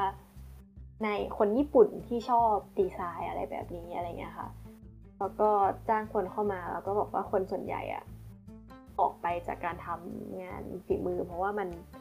หลังผดหลังแข่งมันใช้เวลานาน มันต้องใช้เวลาฝึกนานกว่าจะทำได้หลักคือไม่มีคนถ่ายทอดเพราะว่า กว่าที่จะแบบทำงานแล้วได้เงินเยอะจริงๆอะมันยากกว่าฝีมือจะถึงอะไรอย่างเงี้ยค่ะ อืม อืมแล้วก็จริงค่าแรงมันก็แพงมากไม่ได้เหมือนเขาก็ให้ประมาณเนี่ยแหละแบบอืสามมร้อยกว่าบาทสี่ร้อยบาทอะไรอย่างเงี้ยค่ะ อืม แต่เข้าใจนะคือเหมือนกว่ามันจะไปถึงจุดที่เราสามารถคิดราคาได้แบบคุ้มค่าแรงจริง ๆ มันแบบอืมยากมากอะแบบแกๆเรามันเองก็ต้องเสียต้องทำอะไรอะไรอย่างเงี้ยเนาะ เออ คือเราเองก็ทำงานฝีมือ แล้วก็ทุกวันนี้ก็ไม่สามารถคิดค่าแรงได้เกินไปกว่า ค่าแรงขั้นต่ำเหมือนกัน หมายถึงแบบเวลาเราคิดตั้งราคาของขายอะเนาะ เราก็จะแบบคิดว่าเราควรจะได้ค่าแรงเท่าไหร่จากงานชิ้นนี้อะไรเงี้ย ก็คือถ้าคิดตามจำนวนเวลาที่ทำจริง ๆ มันก็จะแบบอืมไม่มีทางขายได้อะเออเพราะว่ามันใช้เวลานานแหละเนาะเป็นงานฝีมือเออ แต่มันก็ช่วยไม่ได้ไงแบบมันเป็นสิ่งที่ก็ต้องผ่านไปจนกว่าฝีมือเรามันจะดีกว่านี้จนทำให้งานเรามันแบบ มันไปถึงขั้นที่โอเค คนไม่ปฏิเสธที่จะจ่ายอะไรเงี้ย ซึ่งแบบมันก็ต้องใช้ทั้งแรงเวลาแล้วก็ประสบการณ์มหาศาล ก็ดูจะเป็นปัญหาที่เป็นงานสายนี้ก็น่าจะเจอกันหมด เอาจริงเราก็แบบไปเราก็นึกถึงอ่าพอพอมีการพูดถึงตาตามีขึ้นมาใช่ไหมคือที่ค่ะญี่ปุ่นเนี่ย เคยไปเจอร้านเสื่อทาทามิร้านหนึ่งที่อยู่ที่เกียวโต ก็คือเป็นธุรกิจเสื่อทาทามิเนี่ยแหละ แต่ว่า ไม่รู้เหมือนกันว่าเจ้าของร้านเขาจู่ๆคิดดวงตาเห็นธรรมอะไรขึ้นมาเขาถึง อยู่ๆเขาถึงทำเสื่อไซส์เล็ก แล้วก็เออหาผ้าสวยๆมาทำเป็นบุขอบแล้วก็เอาตัวแบบเป็น figure แบบจากอนิเมะหรือว่าเกมอะมาวางบนนั้น แล้วอีผ้าอือฮึที่เอามาบุขอบเนี่ยเขาก็ทำเป็นสีเขาก็ใช้ผ้าที่แบบสีตรงกับตัว character อะอ่าแล้วมันก็ดังระเบิดเลยในหมู่โอตาคุ เพราะว่าทุกคนแบบกับกลุ่มตื่นเต้นแบบเฮ้ยมันสวยแล้วมันก็มันน่าเอาซื้อไปแบบไปวาง figure ที่บ้านอะ get ไหมซึ่งจริงๆแล้วคนทำเราก็คือเป็นโอตาคุหรือเปล่านะ เป็นเป็นเป็นคือตัวเขาเองก็เป็นโอตาคุด้วยใช่เออมันน่าจะเริ่มแบบนั้นแหละเออเออแล้วคือนี่ก็คือเห็นจากทวิตเตอร์แบบเออมีคนไปสักการะไปสักการะเหมือนแบบมีคนไปไปหาไปแบบไปซื้อ แล้วก็เอามาแบบโชว์มากมายอย่างเงี้ยแล้วตอนไปเกียวโตเราก็ลองไปดูบ้าง แล้วก็ไปคุยกับเขามา ก็คือเหมือนตัวคนทำอะเขาก็บ้านเขาก็เหมือนเป็นธุรกิจครอบครัวแหละไอ้ธุรกิจทำเสืออมคือบ้านเขาก็ทำเสือตามีปกติสำหรับใช้ปูห้องเนี่ยแหละ แต่คือด้วยความที่ตัวเขาเองก็เป็นโอตาคุแล้วเหมือนเขาก็เหมือนตัวหน้าร้านอะนอกจากปกตินอกจากเอาไว้แบบมารับคำสั่งซื้อแล้วมันก็ไม่ได้ใช้ทำอะไรอย่างเงี้ยเขาก็เหมือนอยู่ๆก็นั่นอย่างอย่างที่บอกอยู่ๆก็มีดวงตาเห็นทำเอาพวกก็คือเอาเสื่อที่เขาทำอะมาวางประดับพร้อมฟิกเกอร์อย่างเงี้ย แล้วก็ให้คนที่เข้าไปอะ ก็ถ่ายรูปได้ตามสบายเลย อ่าคือไม่ได้ตั้งใจแล้วว่างั้นคนที่ไปแบบ เราคิดว่าเราคิดว่าเขาตั้งใจอะไรระดับหนึ่งคือ คือไม่ได้ถามถึงขั้นว่าแบบอะไรที่ทำให้คือไม่ได้ไปสัมภาษณ์อะไรขนาดนั้นค่ะ แต่ว่าเราคิดว่าเหมือนมันมันน่าจะเกิดจากการที่เขาเห็นว่าเขามีทรัพยากรอะไรทำอืมใช้ได้ แล้วก็ลองทำแล้วก็คนเห็นแล้วก็ใช้กระแสโซเชียลให้เป็นประโยชน์ด้วย คือตัวเขาเองอะตัวร้านเองอะไม่ได้มีทางเว็บไซต์ ไม่ได้มีโซเชียลมีเดียใด ๆ เลยนะ คือเป็นร้านที่ถ้าอยากรู้ว่าเปิดไหมคุณต้องโทรไปเท่านั้นโอ้ญี่ปุ่นเป็นญี่ปุ่นเป็นร้านแบบนั้นเลยอะแล้วคือเราเคยไปแล้วพลาดด้วย ใช่คือเราเคยไปแล้วพลาดด้วยแบบเหมือนไปแล้วเอาเขาไม่เปิดทั้งทั้งๆที่ในเว็บมันเขียนว่าควรจะเปิดแล้ว หมายถึงเว็บที่ว่าคือแบบ Google Map อะนะอืมเราก็แบบเลยต้องไปวันรุ่งขึ้นแล้วก็เลยถามเขาเขาบอกอ๋อวันก่อนคือเขาไปธุระก็เลยไม่มีใครเปิดร้าน คือเป็นอย่างเงี้ยแบบเป็น ใช่แล้วคือเหมือนเขาเขาไม่ได้เล่นโซคือเหมือนเราคิดว่าเขาก็คงมีโซเชียลส่วนตัวของเขาแต่ไม่ได้เป็นแอคแอคแบบแอคเคาของร้านอะอืมเพราะงั้นเราจะไม่รู้เลยว่าเขาเปิดหรือเปล่าถ้าเราไม่โทรไปแล้วคือเขาก็ไม่ได้โปร เพราะฉะนั้นเขาจะไม่ได้โปรโมทไอ้พวกงานของเขาเองในในแอคเคาของเขาเอง แต่มันเป็นงะแต่เขาได้รับการโปรโมทผ่าน acc แบบโซเชียลแบบ account ของไอ้พวกโอตาคุที่ไปร้านเขาแล้วก็ถ่ายรูปแล้วเอามาลงเนี่ยแหละ เข้าใจได้นะ ใช่ แล้วคือเหมือนวิธีคิดของเขามันมันเจ๋งมากเลยอะคือเขาเองเป็นโอตาคุใช่ไหมเขาก็จะเหมือนรู้ insight เยอะอืมเพราะงั้นเวลาเขาเจอว่าช่วงนั้นเกียวโตมีอีเวนต์อะไรของเรื่องอะไรหรือเกมอะไร เขาก็จะเอาพวกตัวละครฟิกเกอร์ที่เขามีอะเอามาวางไว้ให้มันตรงกันเพราะเขาคาดคาดว่าโอตาคุที่มาที่แบบอยู่ด้อมนั้นน่ะจะมาอ่าเออเป็นอย่างการมีแบบช่วงหนึ่งที่ อืมอืมฮะทำไมนะ เอาความเชี่ยวชาญสองอย่างมาแบบผูกกัน ใช่ใช่มันมีช่วงหนึ่งที่เหมือน Kimetsu no Yaiba มันมีภาคหนังลงที่เป็นภาครถไฟใช่ไหมค่ะแล้วช่วงที่มันเพิ่งเข้าฉายอะ เขาก็เอา figure Kimetsu no Yaiba เนี่ยมา แล้วก็ใช้ผ้าที่เป็นผ้าของลายเดียวกับฮาโอริของตัวละครในเกมอะ มาอืมทำเป็นขอบทาทามิใช่ปะอืมแล้วก็เอามาขาย แล้วก็เอา figure มาวางบนไอตัวทาตามิอันเล็กที่ว่าเนี่ย แล้วก็ประดับในร้าน คนที่แบบเหมือนตามจากโซเชียลมาก็จะมา แล้วก็มาถ่ายรูป แล้วก็คือซื้อไม่ซื้อก็ได้ถ่ายรูปได้หมดอะแล้วก็เอาไปลงในโซเชียลแล้วมันก็จะเป็นการโฆษณาให้ร้านเขามากขึ้นไปอีกเข้าใจได้แต่เอาจริงๆอะมันมันน่าซื้อมากเลยอะคือชิ้นเล็กๆ อันหนึ่งไม่กี่ร้อยเยนอะแล้วแบบเหมือน เป็นลายผ้าผ้าลายสวยๆ เป็นลายตแบบสีก็ตรงกับไอ oshi เราอะไรอย่างเงี้ย แล้วแบบถ้าที่บ้านเรามีฟิกเกอร์อยู่แล้วเขาก็เหมือนนำเสนอวิธีการใช้เสื่อในร้านของเขาอยู่แล้วด้วยการเอาชัดเจนฟิกเกอร์มาวางเออแล้วมันก็ไม่ได้มีแบบเดียวมันมีหลายขนาด มีหลายไซส์หลายทรงที่สามารถ adapt ได้กับการวางว่ากับคุณมีฟิกเกอร์ใหญ่แค่ไหน หรือเล็กแค่ไหน มันก็จะแบบมีขนาดเสื่อที่มันรองรับได้หมดอะไรอย่างเงี้ยอืมเออ พอฟังหรืออย่างนี้ด้อมที่เราอยู่ค่ะเออเออเอาเอาต่อกันต่อกันอ๋อโอเค อย่างด้อมที่เราอยู่ก็คือโทเกรันบุใช่ไหมเขาเองก็ตามระดับหนึ่งจนไม่คือเอาจริงตามเยอะมากจนเราตกใจเลยคือเกียวโตเนี่ยมันเป็นเมืองที่มีพวก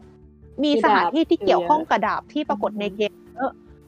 คือมีดาบจริง ๆ อยู่ด้วย แล้วก็มีสถานที่ที่เกี่ยวข้องกับดาบเยอะด้วย แล้วมันก็จะชอบมีอีเวนต์หรืออย่างเช่นแบบมี musical มาเล่นที่เมืองแถวๆนั้น หรือว่าแบบหนังโรงเข้าอะไรอย่างเงี้ย พอเป็นช่วงนั้นนะช่วงที่มันมีอีเวนต์อ๋อใช่ หรือว่าช่วงที่เราไปก็จะเป็นช่วงที่เขาเอาดาบมาโชว์อะไรอย่างเงี้ยเขาก็จะรู้แล้วว่าโอเค พวกโอตาคุพวกนี้มันจะต้องมาเขาก็จะเอาเปลี่ยนร้านของเขาให้เป็นธีมดาบ ก็คือจะเอาพวกฟิกเกอร์ดาบ พวกตุ๊กตาดาบมา วางแล้วก็จะเอาสินค้าที่เขาทำมาเพื่อรับลูกค้าดาบเนี่ย มาวางอืมโดยเฉพาะ อย่างเราก็คือโดนปลาหลายอันแล้วเหมือนกันก็คือเป็นแบบเหมือนเขาก็จะทำเป็นลายลายโอชิเราอย่างเงี้ยคือไอไอตัวผ้าเขาก็จะหาลายสวยๆ ที่สีมันโคตรตรงกับอืมอืมตัวละครที่เราชอบอะมาทำขอบ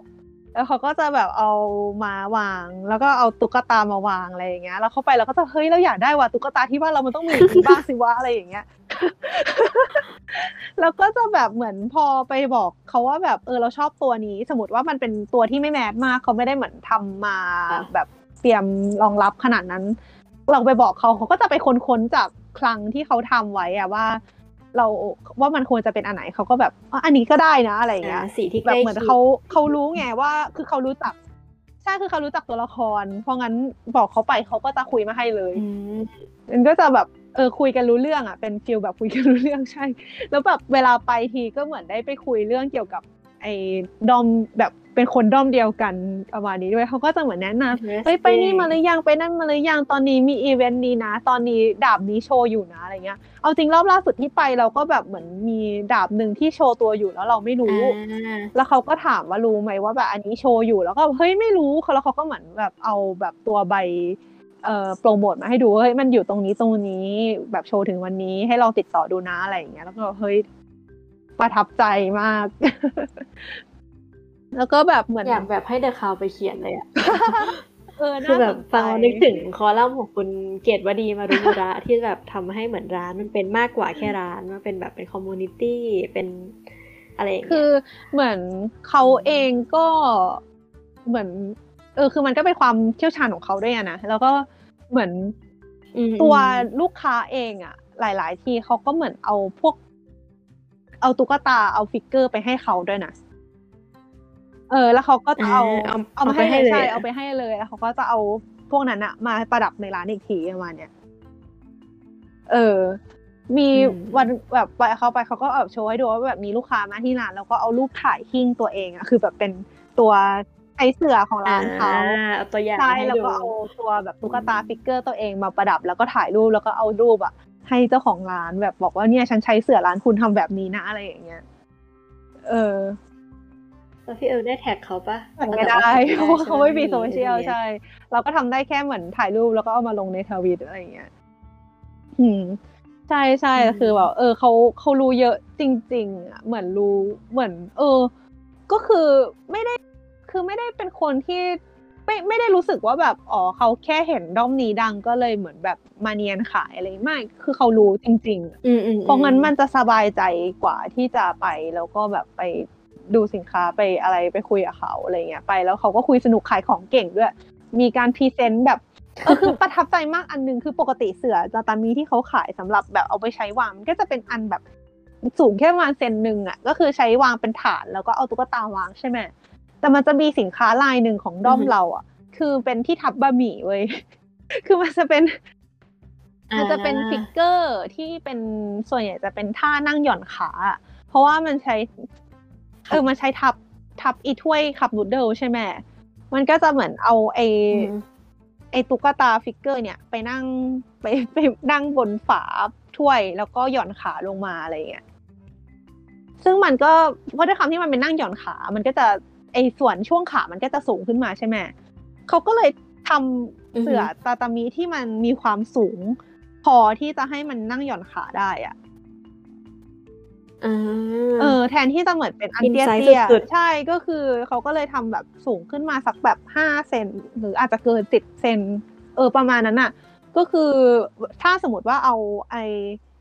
ฟิกเกอร์นั้นน่ะที่เป็นท่านั่งอะ ไปนั่งบนขอบเสื่อมันก็จะสูงพอดีอะไรเงี้ยห้อยขาได้พอดี ใช่อืมอืมอืมก็จะ เออ เก่ง อะ เออ เป็นคนที่ทำทำการตลาดเก่งมาก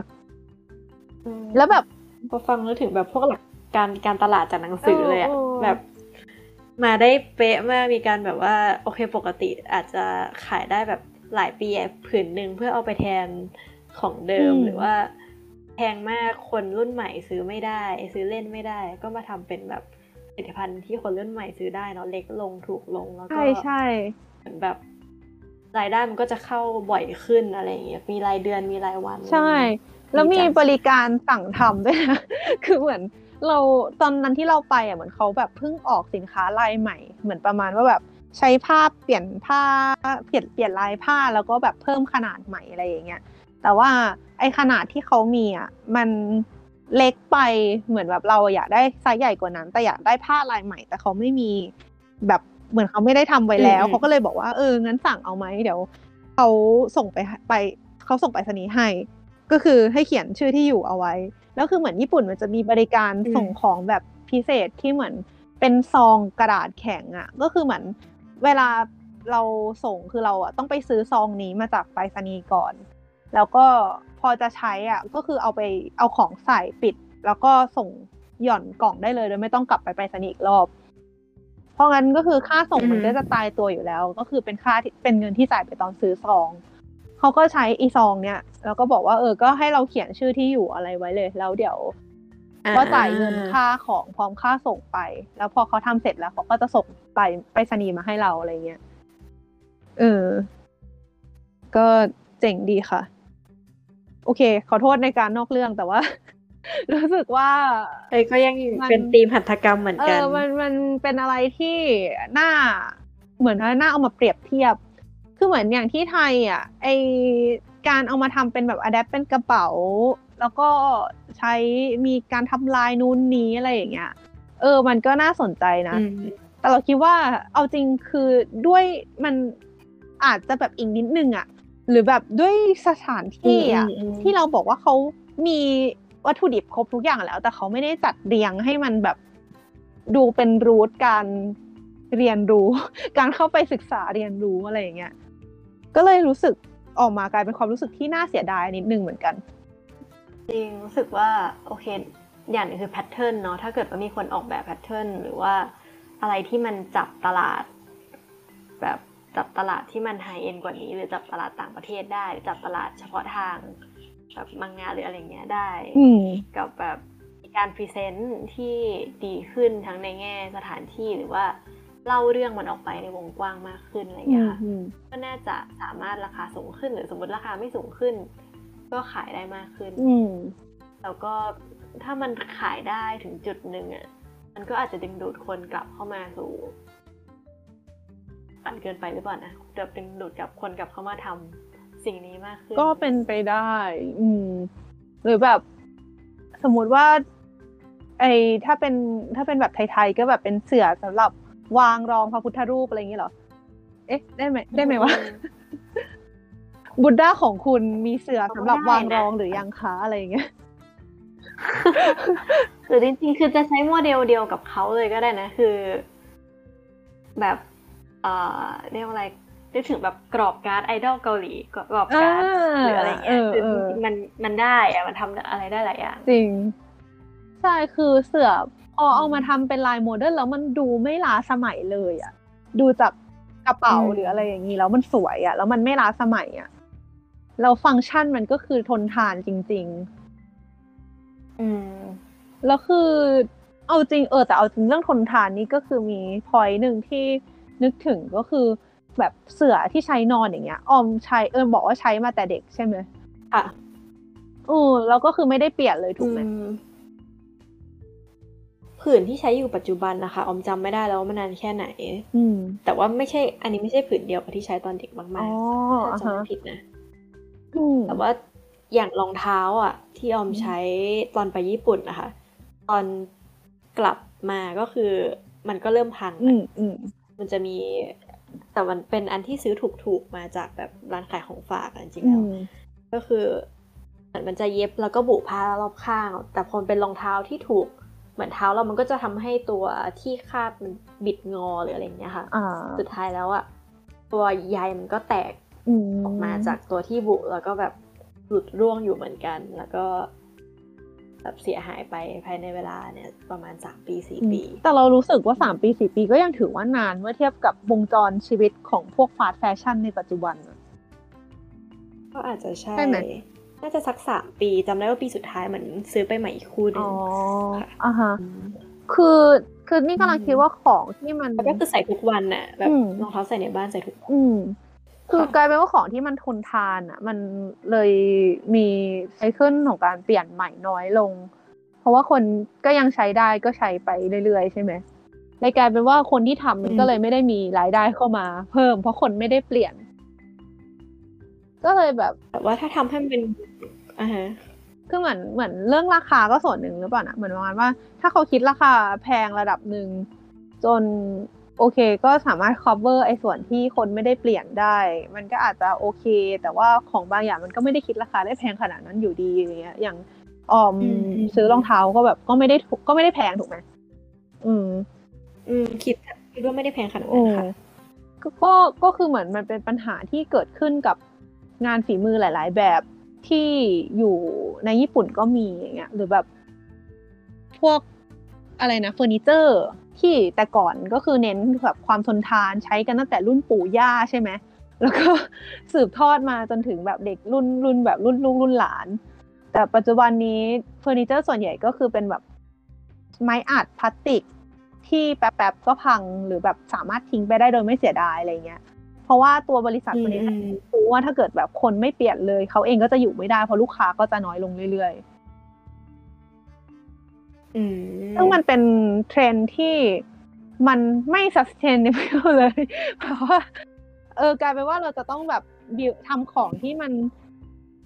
เรารู้ว่ามันจะต้องทิ้งในเวลาไม่นาน เพื่อให้เขากลับมาซื้อใหม่ เพื่อที่เราจะอยู่ต่อได้ แต่ว่าขยะก็จะเพิ่มขึ้นเรื่อยๆอะไรเงี้ย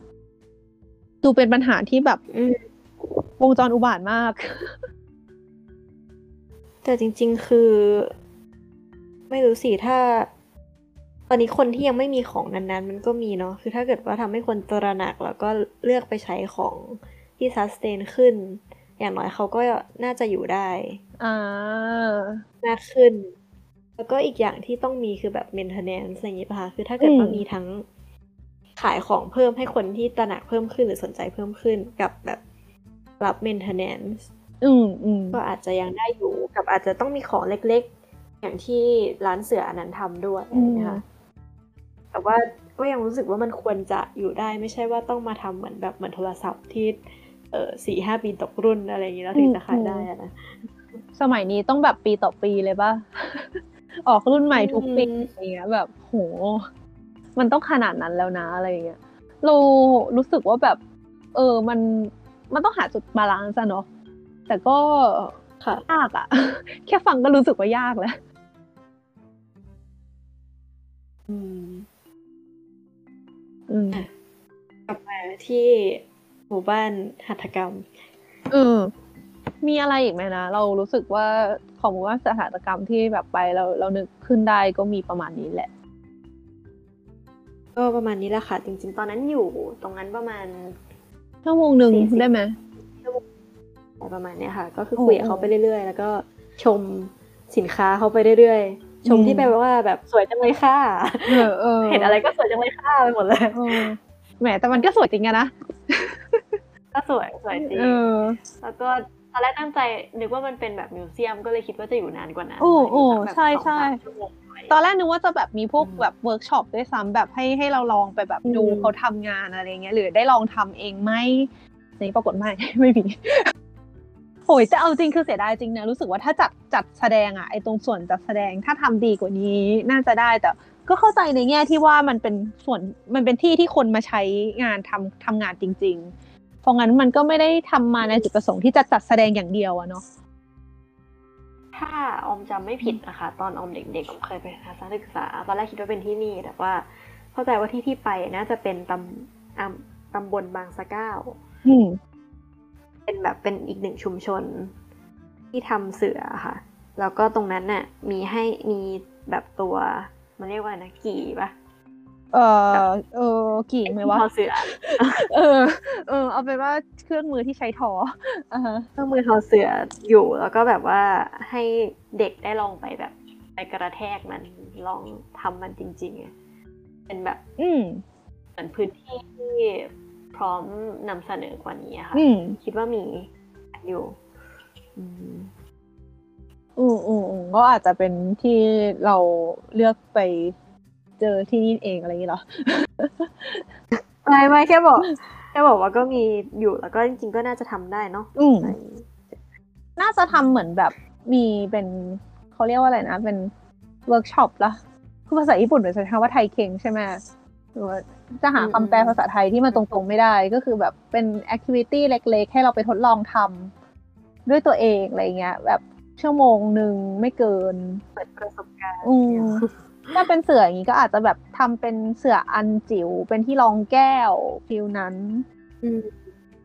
เป็นอย่างนี้ก็น่าสนใจดีเหมือนกัน คือเราไม่รู้ คือรู้สึกว่าที่ไทยอะเที่ยวประมาณนี้แอบน้อย คือญี่ปุ่นอะมันเยอะมาก แบบพวก ถ้านึกให้นึกไวๆก็จะแบบทำ herbariumทำแบบร้อยหินสีอะ power stone อะไรอย่างเงี้ย หรือแบบทำ ผ้ามัดย้อมก็เคยเจอ ไอ้ paint กระเป๋า paint เสื้อ อะไรเงี้ยทำถุงหอมจริงๆที่ไทยก็เป็นเทรนด์เหมือนกันนะ คือก็มีอืมมีเพิ่มขึ้นอืมอืมแต่ว่าส่วนใหญ่ที่ทำมันจะยังมีความเป็นแบบร้านคาเฟ่นิดนึงอ๋อที่แบบแพงหน่อยอันเนี้ยสองพันสองพันห้าอืมต่อการทำครั้งหนึ่งอืมอืมแต่ว่าอย่างสมมติที่ลำปางก็มีให้แบบไป เพ้นท์เซรามิกในราคาอ๋อถูกอะไรเงี้ยค่ะ ก็น่าจะได้เจ๋งเจ๋งเออคือเราชอบเที่ยวแบบนี้มากเลย เอาจริง เออจะว่าไปซึ่งมันเห็เป็นนแบบ YouTube คนที่เที่ยวที่ไทยก็แบบไปทำแบบพวกเครื่องปั้นดินเผาเหมือนกันฮะใช่มันเป็นเทรดของคนยุค เรานี่แหละมั้งแบบสักเจน Y เจน Z ที่เหมือนชอบเอ่อเก็บเกี่ยวประสบการณ์มากกว่าเก็บเกี่ยวสิ่งของอะไรแบบเนี้ยค่ะ ด้วยเป็นเทรนด์อันหนึ่งที่จริงๆก็น่าจะจับไปได้นะ อืมอืมจริง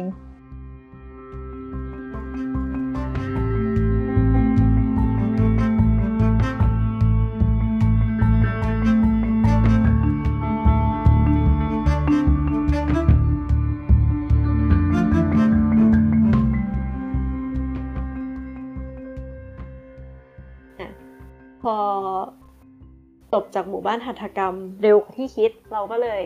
มองหาที่ใหม่เนาะอืมแบบว่าเพื่อที่จะไปใช้เวลาช่วงบ่ายนั้น เพิ่มเติม แล้วตรงที่ไปหมู่บ้านหัตถกรรมเนี่ยมันก็มีป้ายเขียนว่าไปอุดต่อเรือสมเด็จพระเจ้าตากสินอยู่ ก็เลยคิดว่าเอ๊ะมันคงไปอีกไม่ไกลเท่าไหร่ เราก็เลยไปต่อที่นั่นใช่แล้วก็เอาจริงก็คือ ไม่มีอะไรนะเพิ่งเพิ่งรู้ว่ามีสิ่งหมายถึงเราอะเพิ่งรู้ว่ามีสิ่งนี้ด้วย แต่ออมบอกว่าออมเคยมาแล้วถูกไหมใช่ออมเคยมาแล้วในความทรงจำคือออมมันเป็นยังไงคะตอนที่ออมมาเนี่ยค่ะ เออเขายังสร้างอะไรสักอย่างไม่เสร็จแล้วก็กำลังติดป้ายอยู่ อืม อืมแล้วก็ความทรงจำสิ่งที่จำได้ก็คือจะมีหลุมใหญ่ ๆ อยู่ที่พื้นอืมแล้วก็ เขาก็บอกว่าตรงเนี้ยคือที่ที่เขาต่อเรือกันก็คือมันจะเป็นพื้นที่ติดทะเล เกือบติดทะเล แต่ว่ามีเหมือนถนนหรือว่ามีพื้นที่ที่เป็นดินน่ะนิดนึงโซนหนึ่งแล้วก็จะเป็นหลุมตรงเนี้ยที่เขาบอกว่าต่อเรือตรงนี้แล้วถึงเวลาก็เหมือนขุดออกไปแล้วก็เอาเรือออกทะเลอืมหรือไม่แน่ใจว่าเมื่อก่อนน่ะทะเลมันอาจจะมาถึงตรงนี้ก็ได้อะไรเงี้ยอ่าฮะเข้าใจว่ามันน่าจะอยู่ในบกมากกว่าเนอะแล้วก็ค่อยค่อยขุดตอนมันจะออกอย่างงี้สีไม่แน่ใจเหมือนซึ่งกัน ตอนที่ออมมาออมจำไม่ได้จริง ๆ ว่ามันมีเรืออยู่ในนั้นหรือเปล่าอืมแต่ว่ามันแห้งจำได้ว่าพื้นตรงนั้นมันแห้งผากเลยเราก็สงสัยว่า เอ๊ะ นี่เหรอต่อเรือบนแบบบนบกอย่างนั้นเหรออืมแต่ว่ารอบนี้ที่เราไปอะไอหลุมใหญ่ๆอันนั้นน่ะยังอยู่ อืมแต่ว่ามันมีน้ำอยู่ข้างในด้วย แล้วก็มีเหมือนหลังคาเนาะแบบหลังคา เหล็กปะคะสแตนเลสหรืออะไรเงี้ยอืมหุ้มอยู่ข้างบนคลุมอยู่ข้างบนใช่ใช่ใช่แต่ว่าไอตัวมองลงไปก็ไม่ได้มีเรือไม่ได้มีซากเรืออยู่ในนั้น คือไม่เห็นนะก็จะเห็นเป็นน้ำแล้วก็เห็นเป็นแบบมีวัชพืชขึ้นอยู่ข้างๆจนรู้สึกว่า เฮ้ย นี่มาสถานที่ประวัติศาสตร์ไม่ใช่เหรอทำไมมันถึงเป็นแบบนี้ อยู่เหมือนกัน อืม ใช่ใช่เราก็แบบอะตกลงมันคือตรงไหนคือเหมือน ไปถึงอะ มันจะมีเป็นวัดอยู่ข้างๆเอ้ยไม่ใช่วัดสิเป็นอะไรนะเป็นเป็นศาลเอ๊ะเป็นศาลหรือเปล่านะเหมือนเป็นศาลรูปท่านพระเจ้าตากสินฟีลแบบสะสมเด็จพระเจ้าตากสินนิดนึงเออเออเออใช่ใช่ใช่เราก็เหมือนวันนั้นมีงานกันอยู่ใช่ไหมเราก็เข้าเราแบบขับรถกันเข้าไปกันก็จะงงๆนิดนึงว่าแบบเอ๊ะอันไหนส่วนไหนมันคือส่วนที่เป็นอู่ต่อเรือวะอะไรอย่างเงี้ยแล้วก็พอเข้าไปเราก็เลยอ๋อโอเค เจอสิ่งที่เขียนว่าพระพิพิธภัณฑ์อู่ต่อเรือ เอ๊ะพิ มันไม่สิตรงนั้นมันเขียนว่าพิพิธภัณฑ์เรือสำเภาใช่เออท่านเลยสำเภาก็เลยเข้าไปดูกัน แล้วก็ข้างในก็เขียนถึงประวัติของไอสถานที่เนี่ย ว่าเป็นจุดโบราณคดี ว่าแบบมันมีเรือสำเภาที่ไม่รู้ว่าเป็นของใคร แล้วก็มีเรื่องราวอันน่าเศร้าที่รีแคปได้ว่าอ่า มันเคยมีความพยายามที่จะเอามาศึกษาแล้วทีหนึ่งเมื่อนานมาแล้ว แต่ว่าไม่รู้งบหมดหรือเกิดอะไรขึ้น สุดท้ายก็เลยเหมือนชะงักไอการศึกษาว่าไอไอเรือนี้มันมีที่มายังไงอายุเท่าไหร่เงี้ยมันชะงักไป แล้วเหมือนก็มีก็เลยปล่อยทิ้งไว้อย่างนั้น แล้วพอจะมาศึกษาอีกที มันก็เหมือนมีการผุพังอะไรไปเยอะมากแล้ว จนปัจจุบันก็ยังไม่รู้ว่า มันคือเรืออะไรเรือของใครคือเรือของใคร แล้วก็ใช้วิธีเหมือนเก็บรักษาให้โดยปล่อยให้มันอยู่ในน้ำไม่ให้ไม้มันผุไปมากกว่านี้ หรือแบบถ้าเกิดน้ำมันแห้งก็ใช้ต้องแบบต้องเอาน้ำมา ฉีดให้มันเปียกไว้ตลอดเวลา อืมคือภาพแรกที่นึกก็คือแบบเอาออกมาแล้วเก็บในแชมเบอร์ที่แบบสุญไม่มีญาอากาาศศหรือว่าอะไรแบบนั้นใช่เนาะเพื่อที่มัน เพราะว่ายังไงอยู่ในน้ำมันก็จะมีความแบบผุกร่อนและทำปฏิกิริยา แต่ว่า ด้วยงบของประเทศไทยนั้นอืมเอออยู่ในน้ำก็คือดีกว่าเอาขึ้นมาเอาขึ้นมาแล้วก็ไม่มีงบไปทำอย่างอื่นอะไรอย่างเงี้ยก่อนนะก็เลยทิ้งไว้ในน้ำเหมือนเดิมก็คือแบบเอโอ้อขอรักษาโดยการไม่รักษาโดยการโดยการรักษาเออโอเคแล้วก็คืออย่างที่บอกไปตอนแรกว่ามันชื่ออู่ต่อเรือพระเจ้าตากถูกไหมเราก็แบบอ้าวแล้วพระเจ้าตากเกี่ยวอะไรวะก็เลยแบบลองเดินไล่หาดูแล้วก็พบว่าอ๋อก็คือมัน ว่ากันว่าเป็นจุดที่พระเจ้าตากมาต่อเรือ เพื่อที่จะกลับไปที่อ่าอยุธยาถูกไหมเพื่อกลับไปเพราะตีว่าเราจะเมืองกลับมา ได้ยินกันมาเนาะว่าพระเจ้าตากก็คือเอ่อมาตีเมืองจันทบุรีทุบหม้อข้าวหม้อแกงหน้าเมืองจันทร์แล้วก็เข้ามาตีเมืองจันทบุรี แล้วก็จะฟึบว้าร์ปไปไปกู้อยุธยาสร้างตักสินได้แล้วเรียบร้อยเอ้ยสร้างกรุงธนบุรีได้แล้วเรียบร้อย เออ ก็คือ เอ๊ะเขากลับไปยังไงเขาขี่ม้ากลับหรือเปล่า ปรากฏว่านี่ก็คือการเฉลยว่าเขาต่อเรือที่จันทบุรีแล้วก็กลับไปทางน้ำอืม ซึ่งก็เป็นความรู้ใหม่ของสำหรับเราเหมือนกัน แล้วเขาก็เลยเหมือนด้วยความที่ว่ากันว่ามันต่อเรือกันที่นี่ก็เลยเรียกกันว่าอู่ต่อเรือพระเจ้าตากแต่ถามว่าเรือสำเภาที่มันอยู่ในในในในน้ำนั่นน่ะมันใช่เรือพระเจ้าตากไหม ก็ก็น่าจะไม่ใช่หรือเปล่านะเพราะว่าเรือที่เขาต่อเขาก็ควรจะมันก็ควรจะไปกลับไปที่อยุธยาแล้วเนาะใช่ไหมก็เลยอ๋ออันนี้ไม่โอไม่เคแน่ตอนแรกก็นึกว่าจะเจอเรือพระเจ้าตากก็คืออ๋อไม่ใช่ ก็เขาเรียกกันว่าอย่างนั้นเฉยๆอะไรอย่างนี้ ก็มีความแอนมันตี้อาจไคลจะแบแม็บกมีการต่อเรืออื่น ๆ อะไรอย่างนี้เนาะอืมเพราะว่ามันมีซากเรืออื่นคือพอเข้าไปในพิพิธภัณฑ์ ก็จะมีเหมือนแบบคำบรรยายต่าง ๆ อย่างที่พี่เอิร์ธพูดไปแล้วก็ อ๋อมีเจ้าหน้าที่อยู่ตัวหนึ่งเออ ตัวหนึ่งไม่มีไม่มีคนอธิบายให้ฟังแต่ว่ามีน้องหมาขนหยิกหยิกๆนอนอยู่ตัวหนึ่งหลับสบาเอยอทำไมเจ้าหน้าที่ไม่ใช่ดิทำไมทำไมไปมาจันทบุรีเจอแต่หมาวะที่เออคืที่อที่ศูนย์หัตถกรรมก็มีหมาหนึ่งตัวตัวใหญ่มาก แล้วก็ที่อู่ต่อเรือก็มีเจ้าหน้าที่เป็นหมาหนึ่งตัว ที่ว่านแหวนโกนก็มีหมา เออเราดูเป็นหมาอินเตอร์ทุกตัวเลยนะคะ เออ คือที่หัตถกรรมก็คือตัวใหญ่แบบ เหมือนทิเบตันเลยอะใหญ่เอแบบอใหญ่อย่างนั้นเลย ใหญ่ขนยาคนวเออเหมือนจะขี่ได้ใช่น้องที่ตูต่อเรือนี่ก็เป็นหมาแบบขนหยิกยาวเหมือนกัน อืม แล้วก็ของที่บ้านแหวนกลนี่เป็นอะไรวะเหมือนอะไรวะพันธุ์ที่เป็นฮัชป๊อปปี้ปะพันธุ์ที่แบบ แต่ไม่เราไม่มีไม่มีกล้องความรู้เรื่องพันธุ์หมาเลยค่ะ บอกเลยหน้าตาเหมือนเอินอยู่เหมือนกัน เออ อาจจะไม่เท็จนะคะใช่อ๋อแล้วก็มันที่อู่ต่อเรือเนี่ยมันจะมีเหมือนโถงที่มีเรือขนาดใหญ่อยู่ แล้วก็จะมีเหล่าเรือที่เขากู้ขึ้นมาจากน้ำอืม แบบเป็นเรือขุด ที่เป็นต้นไม้ทั้งต้นแล้วคือมันเป็นเรือขุดที่ใหญ่มากแปลว่าต้นไม้สมัยก่อนเนี่ยต้องใหญ่มากๆอืมแล้วที่เห็นได้ชัดว่ามันมาจากน้ำก็คือมันจะมีแบบเพลียงมีหอยเล็กๆอะอืมแบบภาษาอยู่ตามเนื้อไม้อะไรอย่างเงี้ยค่ะอืมก็ได้เดินดูแล้วก็รู้สึกว่า จริงๆมันดูเป็นที่ที่น่าจะเออเป็นพิพิธภัณฑ์ที่ตีมเท่มากได้ แต่ว่าเหมือนของมันก็ไม่ได้เยอะมาก แล้วก็ไม่ค่อยมีคำอธิบายเนาะ แล้วก็ตัวเรือสำเภาลำใหญ่ที่อยู่ในเอ่อพิพิธภัณฑ์เนี่ยตอนแรกก็นึกว่ามันจะมีป้ายที่เขียนว่าแบบนี่คือเรืออะไร แต่ว่าเดินไปปุ๊บป้ายมันเขียนว่า อะไรนะ ประมาณว่าแบบหอทำห้องสมุดธรรมะ หรืออะไรทำนองเนี้ยค่ะ เออเออเออก็คือเหมือน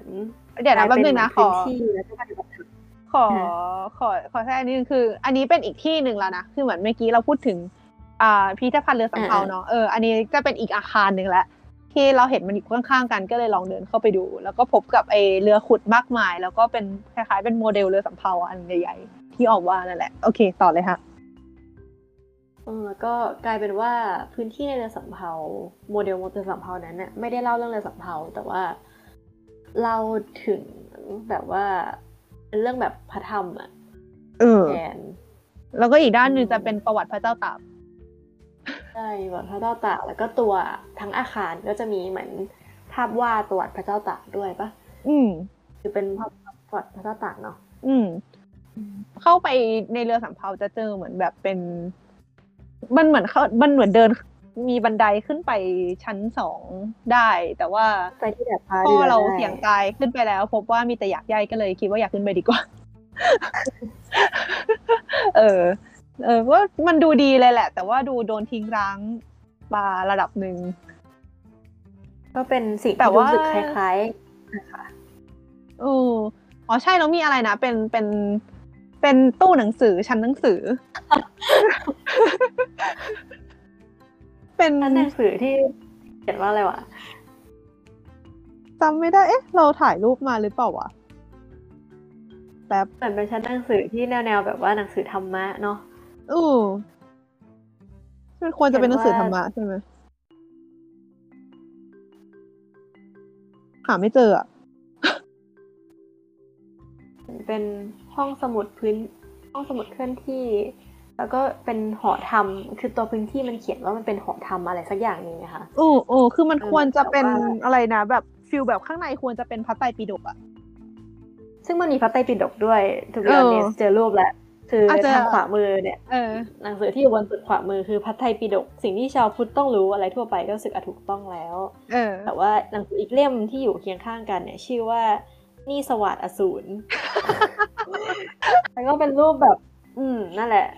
เออบอกว่าชายหนุ่มอกกำยำกับหญิงสาวเซ็กซี่ก็รู้สึกเออไม่ค่อยแน่ใจว่านี่มันอะไรกันอื มมีความเขาเออแบบขัดแย้งกันแบบงงๆเนาะเออ นั่นแหละค่ะก็แบบเออก็จี้ดี แต่ว่า ก็รู้สึกว่าเอาจริงต้องขอบคุณหอธรรมหรืออะไรสปอนเซอร์ชาวพุทธนะ ที่ยังคงที่สร้างอะไรพวกนี้ขึ้นมา หรือเปล่าวะ รู้สึกว่าถ้าไม่ได้สปอนเซอร์ เจ้านี้ก็คงอาจจะไม่ได้เห็นแม้แต่ซากเรือขุด ก็เป็นไปได้เนาะคือแบบเหมือนมันก็ทำให้มันยังอยู่ต่อ อืมเป็นชื่อหอธรรมนำสู่นิพพานอ๋อเอาว่ะดูยิ่งใหญ่ ยิ่งใหญ่อะเออแล้วก็พอ พอเดินดูจนครบอะเราก็กลับออกมามีอย่างอื่นจะเล่ากันปะคะก็ข้างในจริงๆก็มีอะไรนะ เป็นที่ขายสินค้าจากเสือการทำใช่ใช่เจ้าหนึ่งที่ ไอ้เจ้าก่อนหน้าเขาบลัฟไว้ว่าข้างในก็มีอีกเจ้าหนึ่งนะแต่ว่าไม่สวยอย่าไปซื้อมัน แล้วเราก็เลยลองเข้าเดินเข้าไปดูแล้วก็พบว่าอ๋อคือเอาจริง ๆ ก็ไม่ค่อยชอบวิธีการบลัฟแบบนี้ แต่ก็ต้องยอมรับว่า เออก็สวยน้อยกว่า อันอันแรกที่เราไปดูจริงๆอะแหละ เหมือนลายจะค่อนข้างธรรมดากว่า แต่สินค้าแอบหลากหลายกว่านะมีหมวกใช่ใช่มีรู้สึกว่ากระเป๋าก็มีหลายแบบอะไรอย่างเงี้ย เออใช่มีรองเท้า เออ ก็ ก็เป็นเหมือนคล้ายๆ จุดขายของที่ระลึกกันแหละ อืม แล้วก็อืมพออมอืมเสร็จแล้วออกมาเนี่ย ก็เราได้เห็นตรงพื้นที่เหมือนคนมาร่วมกันทำพิธี พอมองเข้าไปเนี่ย พ่อเราเพิ่งบอกตอนเช้าว่าวันนั้นน่ะเป็นวันสักอย่างของพระเจ้าตากค่ะ แล้วก็คนก็มาทำพิธีบูชากัน แล้วก็มีเหมือน ลิเกปะมีคนเล่นลิเก อืมคิดว่าเป็นลิเกอืมได้ยินเสียงมองเห็นแวบๆแล้วก็คนส่วนใหญ่เนี่ย แต่คนส่วนใหญ่ไปอยู่ตรงใกล้ๆกับท่อนไม้ ขนาดใหญ่ที่แบบเหมือนน่าจะขุดขึ้นมาหรือว่า ไม้ล้มอะเป็นแบบไม้ที่ใหญ่แล้วก็ยาวมากๆ ไม่เคยเห็นอืมไม้ที่ยาวขนาดนี้มาก่อนสิ่งที่พวกคนตอนนั้นทำก็คือเอาแป้งไปถูเอาแป้งไปถูที่ไม้หรือเปล่านะ เหมือนเห็นอย่างนั้นเลยอะหรือว่าเขาปิดทอง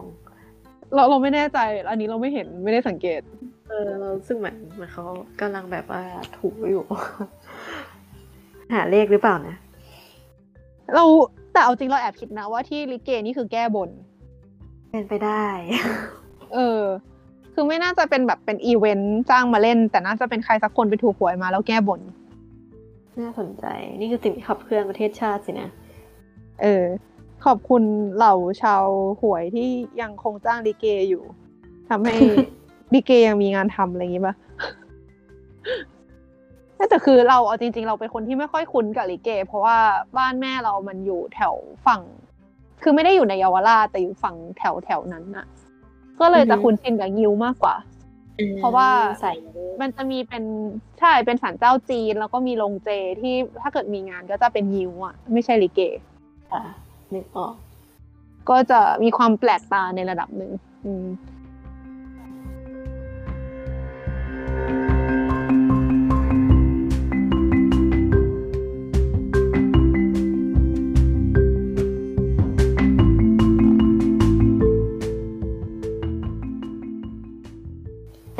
ต่อไปเป็นไฮไลท์ของเราแล้ว กว่าจะถึงไฮไลท์ เออกว่าจะถึงไฮไลท์ เออ อะไรนะ ตอนนั้นอ้อมบอกว่าเราน่าจะจบภายในหนึ่งนิดชั่วโมงได้ใช่ไหมมันชั่วโมงครึ่งแล้ว บัตรส้มไม่เป็นไรถือว่าอะไรนะ เป็นการกลับมาหลังจากไม่ได้ ไม่ได้จัดมานานก็ จัดให้มันนานๆจะได้หายคิดถึงฟังไปได้อีกหนึ่งปีค่อยๆฟังวันละแบบห้านาทีนะคะ ทุกคนอะไรอย่างเงี้ยอืม โอ้โหวันละห้านาทีนี่ก็คือแบบแค่อินโทรก็คือเกินแล้วอะทำไมคนแบบนี้กันนะพวกเราเนี่ยเออทำไมเป็นคนแบบนี้วะ โอเคมา ก็เราเราก็ไปพอพอจบจากอู่ต่อเรือก็โอเคถึงเวลาสมควรไปบ้านแบนกลกันดีกว่าใช่ไหมซึ่งออมก็บอกว่าเอาจริงๆบ้านแบนกลอะมันใกล้บ้านออมมากเลย ใช่คือออมอยู่ท่าช้างหมู่ห้าอันนี้อยู่ท่าช้างหมู่เก้า เวลาที่พ่อเออขับไปก็คือแบบอ้าวนี่มันทางกลับบ้านนี่นะนี่มันทางกลับบ้านนี่นะแล้วมันใกล้มากจริงๆค่ะ คือแถวแถวๆบ้านแหวนกลเนี่ยมันจะมีร้านขายของชำยี่สิบาท ซึ่งแบบมาซื้อประจำเลย แต่ว่าไม่รู้มาก่อนว่า บ้านแหวนกลเนี่ยอยู่ในซอยตรงข้ามกับร้านขายของชำอันนั้นเองอะไรอย่างเงี้ยค่ะ อืม ซึ่งก็คือมันก็เป็นในซอยจริง ๆ ก็คือเหมือนเป็นบ้านคนจริงๆเนาะตอนแรกก็คือเหมือนเข้าไม่ถูกจุดด้วยเพราะว่าไม่รู้ว่าคือมันจะเป็นซอยนั้นจริง ๆ มันเล็กมาก เออแล้วก็เหมือนตอนแรกพ่อก็แบบเฮ้ยมันใช่จริงๆเหรอมันดูเหมือนเป็นซอยบ้านคนนะแล้วในรถก็ประสานเสียงกันว่า ก็มันเป็นบ้านคนคือเหมือนมันเป็นบ้านที่เขาอยู่จริง ๆอะเนาะ เออ ใช่ พอเข้าไปก็ไปไปเหมือนเจอกลุ่มชาวบ้านก็เลยถามว่าเออบ้านแหวนกลอยู่ไหนอะไรเงี้ยเขาก็อ๋อบ้านช่างหลีดเหรอก็คือ บอกว่าเป็นบ้านที่มีรั้วสวยๆน่ะนิยามเพราะฉะนั้น first first impression ของเราก็คือเป็นบ้านที่มีรั้วสวยๆ แต่ก็เออก็เข้าไปแล้วก็เหมือนเขาก็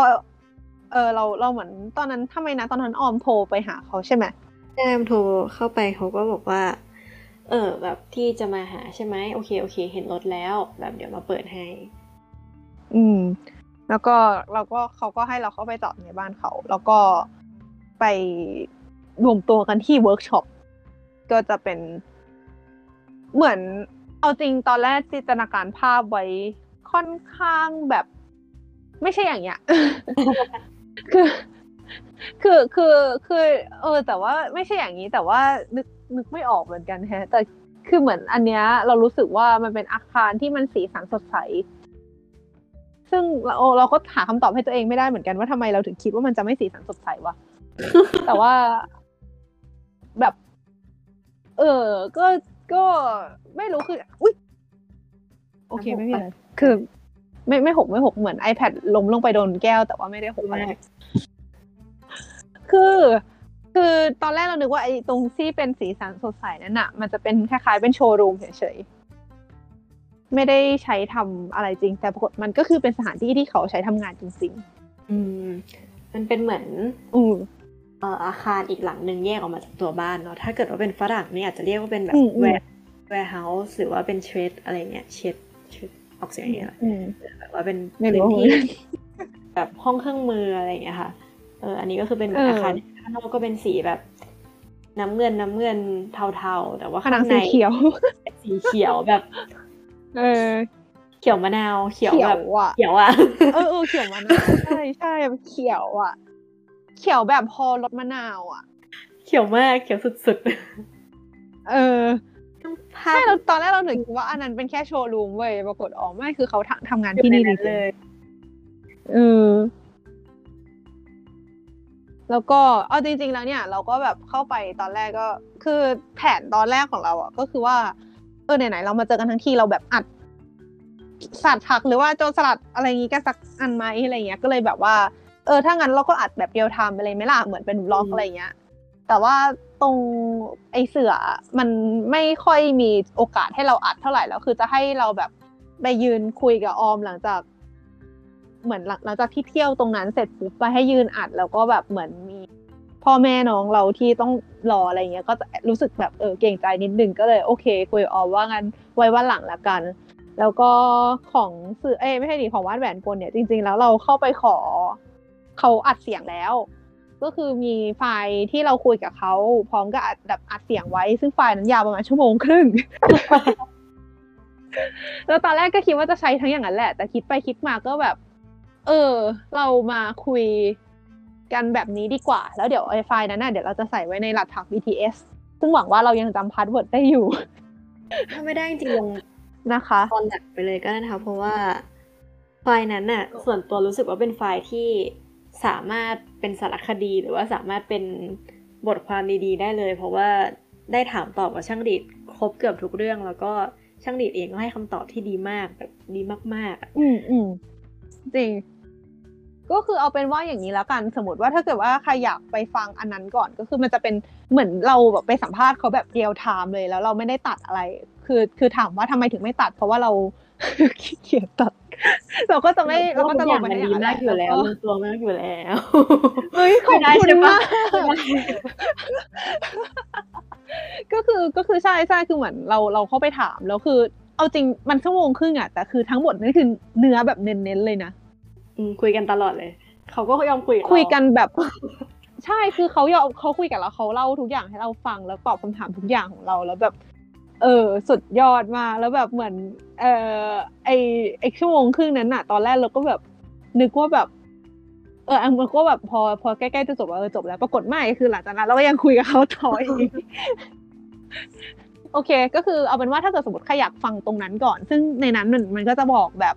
เรื่องตัวของตัวเขาด้วยเขาฝึกอะไรยังไงมาคือ เดี๋ยวเราก็จะรีแคปนิดนึงในการคุยกันในครั้งนี้นั่นแหละ แต่ว่าไอ้เต็มเต็มๆอะมันอยู่ในนั้น ถ้าเกิดสมมติว่าใครอยากฟังอันนั้นก่อนแล้วมาค่อยมาฟังเทปนี้ต่อ ก็เราก็ว่าก็เป็นวิธีฟังแบบหนึ่งเนาะแต่ว่าถ้าเกิดว่าใครอยากฟังอันนี้ก่อนแล้วค่อยไปฟังอันนั้นเพื่อเก็บรายละเอียดก็ได้เหมือนกันค่ะ ประมาณนี้แล้วกัน อืม อืม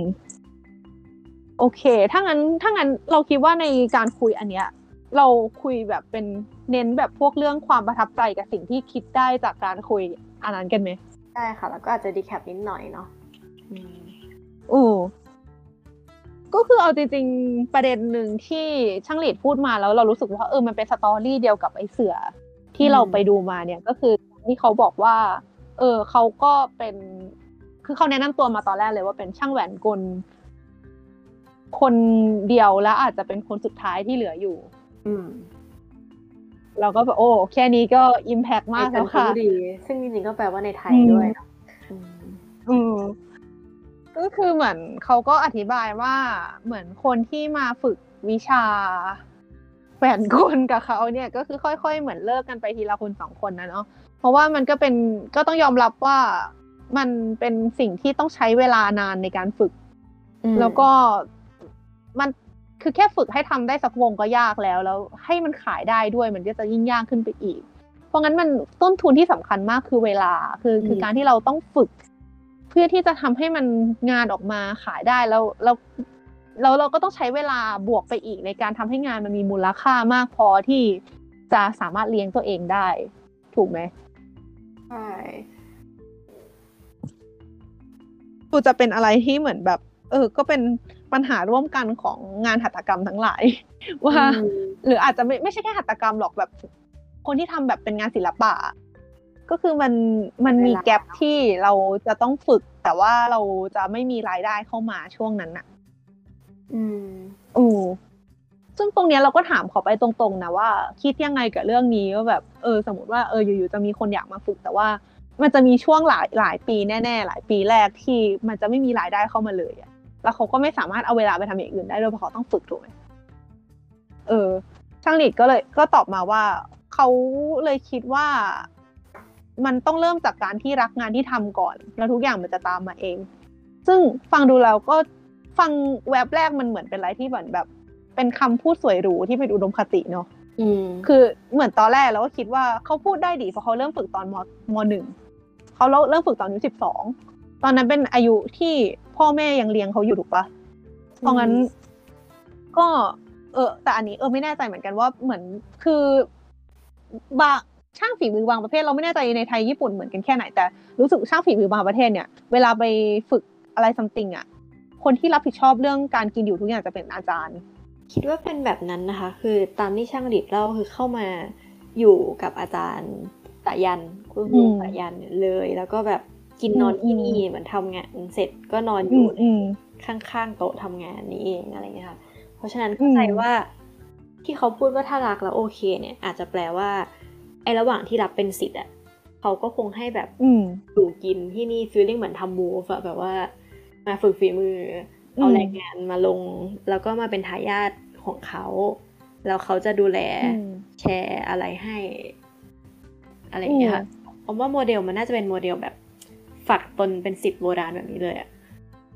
เออเออเออ get คือเรากำลังคิดว่าถ้าสมมติว่าเป็นคนแบบอะอายุแบบเลยวัยที่พ่อแม่จะดูแลแล้ว หรือไม่มีพ่อแม่ดูแลแล้ว แล้วอยู่ๆอยากทำขึ้นมาอย่างเงี้ย ไอช่วง ถ้าเกิดเงินไม่มีเงินเก็บ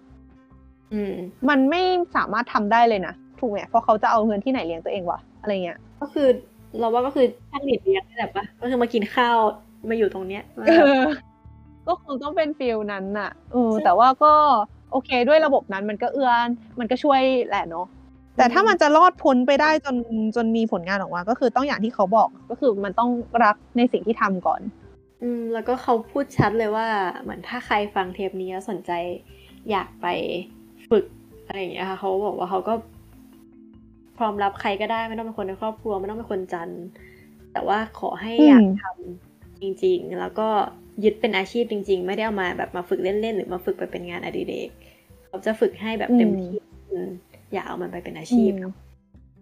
ก็คือถ้าเราพร้อมเต็มที่เขาก็จะเต็มที่กับเราเหมือนกันเลยทำนองนี้ใช่ไหมอืม อืม แต่ก็คือพอพอคิดอย่างนั้นแล้วก็เออ มันก็ make sense เนาะเพราะว่าถ้ารักในสิ่งที่ทำจริง มันก็จะไม่ยอมแพ้ระหว่างทางอะอืมคือมันจะมีไอปีแรก ๆที่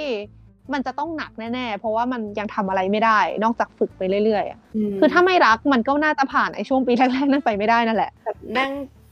แบบตีแหวนไปเรื่อยๆ แต่ว่าไม่ได้ทำแหวนสักที ไม่มีผลงานเป็นของตัวเองไม่ได้ขายไม่ได้เงินมาเองสักทีมันต้องแกร่งมากๆเลยอะอืม จริง ก็เลยแบบอ๋อโอเค มันก็ make sense เนาะมันไม่ได้เป็นคำพูดสวยหรูแต่มันเป็นอย่างนั้นจริง ๆอะเออ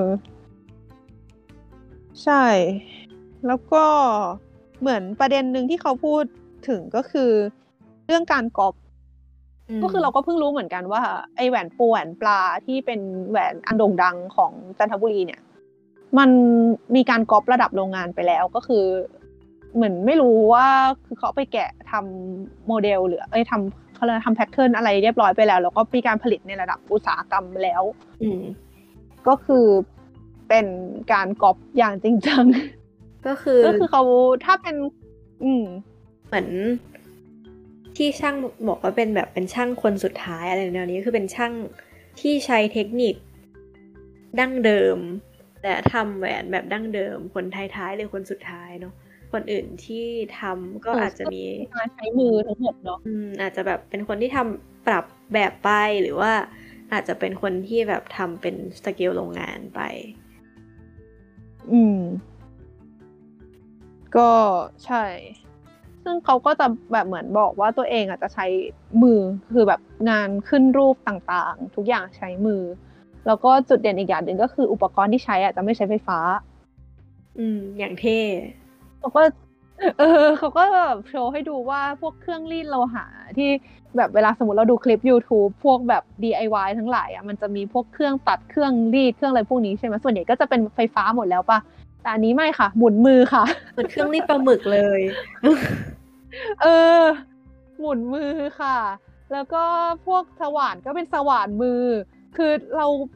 ไม่เคยเห็นมาก่อนจริงๆนะสว่านมือเออะอในชีวิตมือเคยกัเห็นแต่ที่เป็น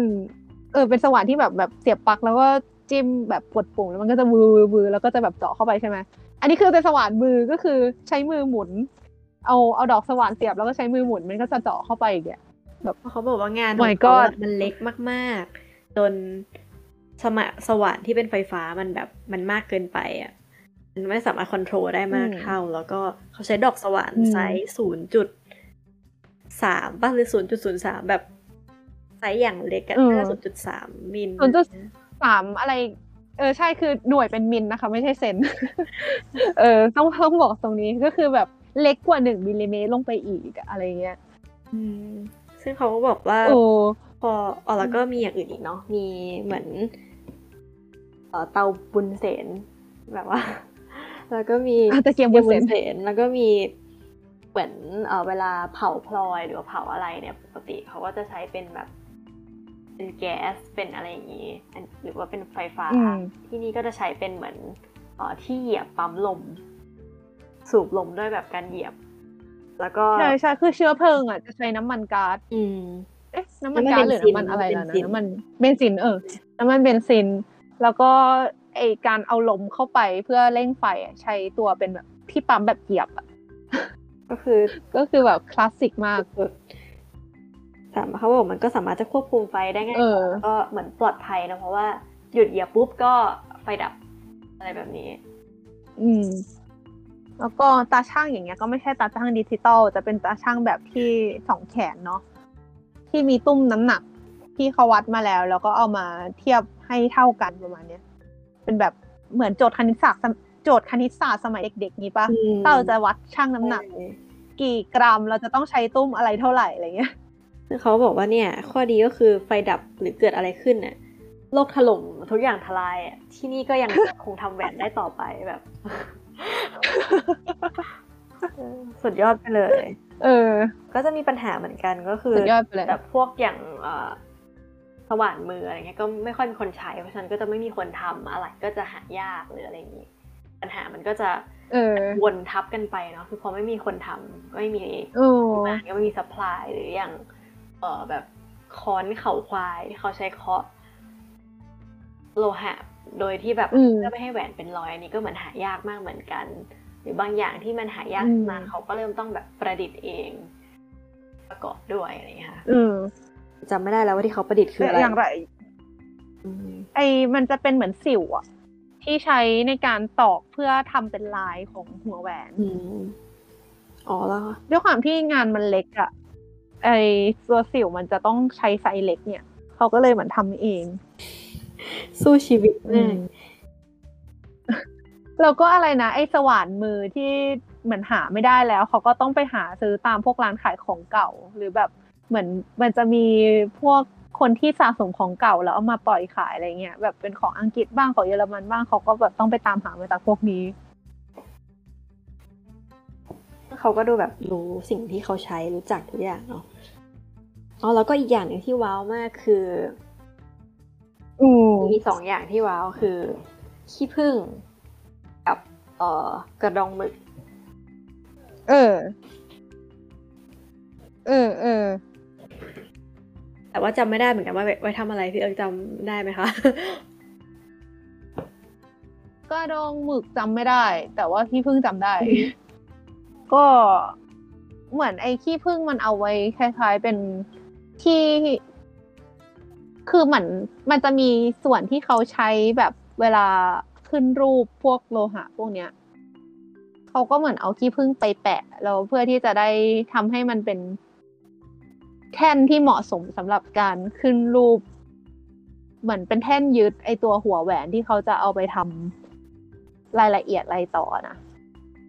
แต่กระดองหมูจำไม่ได้ละกรุณาไปฟังในเทปสัมภาษณ์นะคะพี่พึ่งเอ้ยเดี๋ยวนะพี่พึ่งอันที่ยึดอันนั้นไม่ใช่คลั่งใช่ปะอันที่ยึดหัวแหวนอะนี่คลั่งปะนะก็คิดไม่ไม่ใช่คลั่งปะที่เขาบอกว่ามันอ๋อเดี๋ยวนะอันนั้นมันเชลแลกปะนะไม่รู้เอาเป็นว่า เอาล่ะเป็นว่าเอาเป็นว่าถ้าถ้าผิดก็คือด่าเราทีหลังแล้วกัน แต่ว่าไปไปฟังในคลิปสัมภาษณ์นั้นจะชัวร์สุดค่ะ เออเออเออแต่ว่าอะไรนะขี้ผึ้งก็คือเขาบอกว่าปกติ จะอ๋อใช่ที่เขาบอกว่าใช้มาตั้งแต่รุ่นคุณลุงเขาใช่ไหมอืก็คือสามสิบปีสามสิบกว่าปีอะไรอย่างงี้อืม ก็ยังใช้ซ้ำไปเรื่อยคือปกติขี้ผึ้งที่เราคิดว่าเป็นขี้ผึ้งมันจะเป็นแบบแว็กซ์เนาะเป็น feeling แบบเหมือนของสังเคราะห์หรือว่าเป็นเทียนไขเทียนไข แต่ว่าขี้ผึ้งอันเนี้ยคือขี้ผึ้งจริง ๆ มาจากแบบ รังผึ้งผลิตโดยผึ้งเป็นของธรรมชาติที่หายากๆมากผลิตโดยผึ้งเอเอออก็เลยเหมือน แล้วก็พอใช้เสร็จแล้วเนี่ย โอเค มันจะเสียรูปมันจะอะไร ก็เอามาหลอมใหม่ได้เสมอ เพราะฉะนั้นมันก็เลยใช้ของเดิมมาตลอดได้โดยไม่ต้องซื้อใหม่เลยอืมอืมถามว่าทำไมถึงไม่ใช้เทียนเขาบอกว่าเพราะว่าเทียนมันเปราะ อืม อืม แล้วก็อะไรนะไอ้ค้อนเขาควายนั่นทำไมถึงต้องใช้เขาควายเขาบอกเหมือนเป็นวัสดุที่มันความแข็งเหมาะสมที่สุดเนาะอืมในการตอกก็คือมันจะไม่ทำให้โลหะเป็นรอย แต่ก็แข็งพอที่มันจะมีแรงส่งไปอะให้มันแบบว่าเข้าตามรูปที่ต้องการเนาะแบบว่าอืมไซส์หรือว่าทรงต่างอืมๆซึ่งก็รู้สึกว่าเออก็แปลว่าเหมือนเป็นภูมิปัญญามาก ๆเลยเนาะที่ใช้ ของธรรมชาติจริง ๆ ในการทำสิ่งเหล่านี้อืมแล้วมันก็มีคุณจริงสมบัติที่ใช่ของมันอยู่แล้วโดยไม่จำเป็นต้องแบบสังเคราะห์หรือว่าใช้สารเคมีอะไรเลยอะโอ้โนก็ตัวกระดองหมึกก็คือเป็นกระดองของหมึกกระดองเนาะมันจะมองแบบแรกคือนึกเพิ่งว่าเคยเห็นโฟคมรั้งแรก เออเออเออกระดองสีขาวหนาๆใช่แต่ว่าเอาไปทำอะไรนะ ลืมแล้วค่ะ ขอโทษค่ะเออก็คือเออของทุกอย่างในบ้านเขาว่าส่วนใหญ่มันจะเป็นแบบเครื่องมือที่ทำจากไม้ แล้วเวลาไม้เวลาใช้นานๆ ก็คือ มันจะมีร่องรอยความแบบถูกขัดถูกอะมันเห็นเลยว่า ตรงเนี้ยอืมจับอยู่เป็นประจำมันมันวาวแบบที่ไม่สามารถสร้างได้คือมันวาวแบบนั้นได้เพราะว่าเขาใช้ทุกวันใช้ไว้มาเป็นสามสิบสี่สิบปีจริงๆเลยรู้สึกว่ามันมี เออเสน่ห์มากๆแล้วมันมีเรื่องราวร่องรอยอยู่ในทุกอย่างในห้องเขาเลย อืมจริงห้องเล็กๆที่แบบคือถามชี้ไปตรงไหนเขามีเรื่องเล่ายาวเลยอะมีเรื่องเล่าทางชีวิตของเขามีความทรงจำมีชิ้นงานประดับอยู่ที่จริงๆไปแล้วแบบประทับใจมาก เอออืมเออเอาล่ะเมื่อกี้พูดถึงเรื่องกอล์ฟเนาะอืมอืมอืมว่าแบบเขาโดนกอล์ฟไปใช่ไหมก็คือเขาบอกพอถามว่าเออแล้วเขาทำยังไงเขาก็บอกว่า เออเขาก็ไม่ ไม่คิดว่า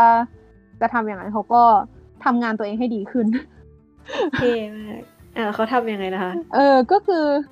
เขาก็เลยใช้วิธีเหมือนทำสิ่งที่เหมือนทำให้งานตัวเองมันละเอียดขึ้น ใส่เอกลักษณ์ลงไป แล้วก็เหมือนส่วนใหญ่งานของเขามันจะเป็นงานสั่งทำอะแบบลูกค้า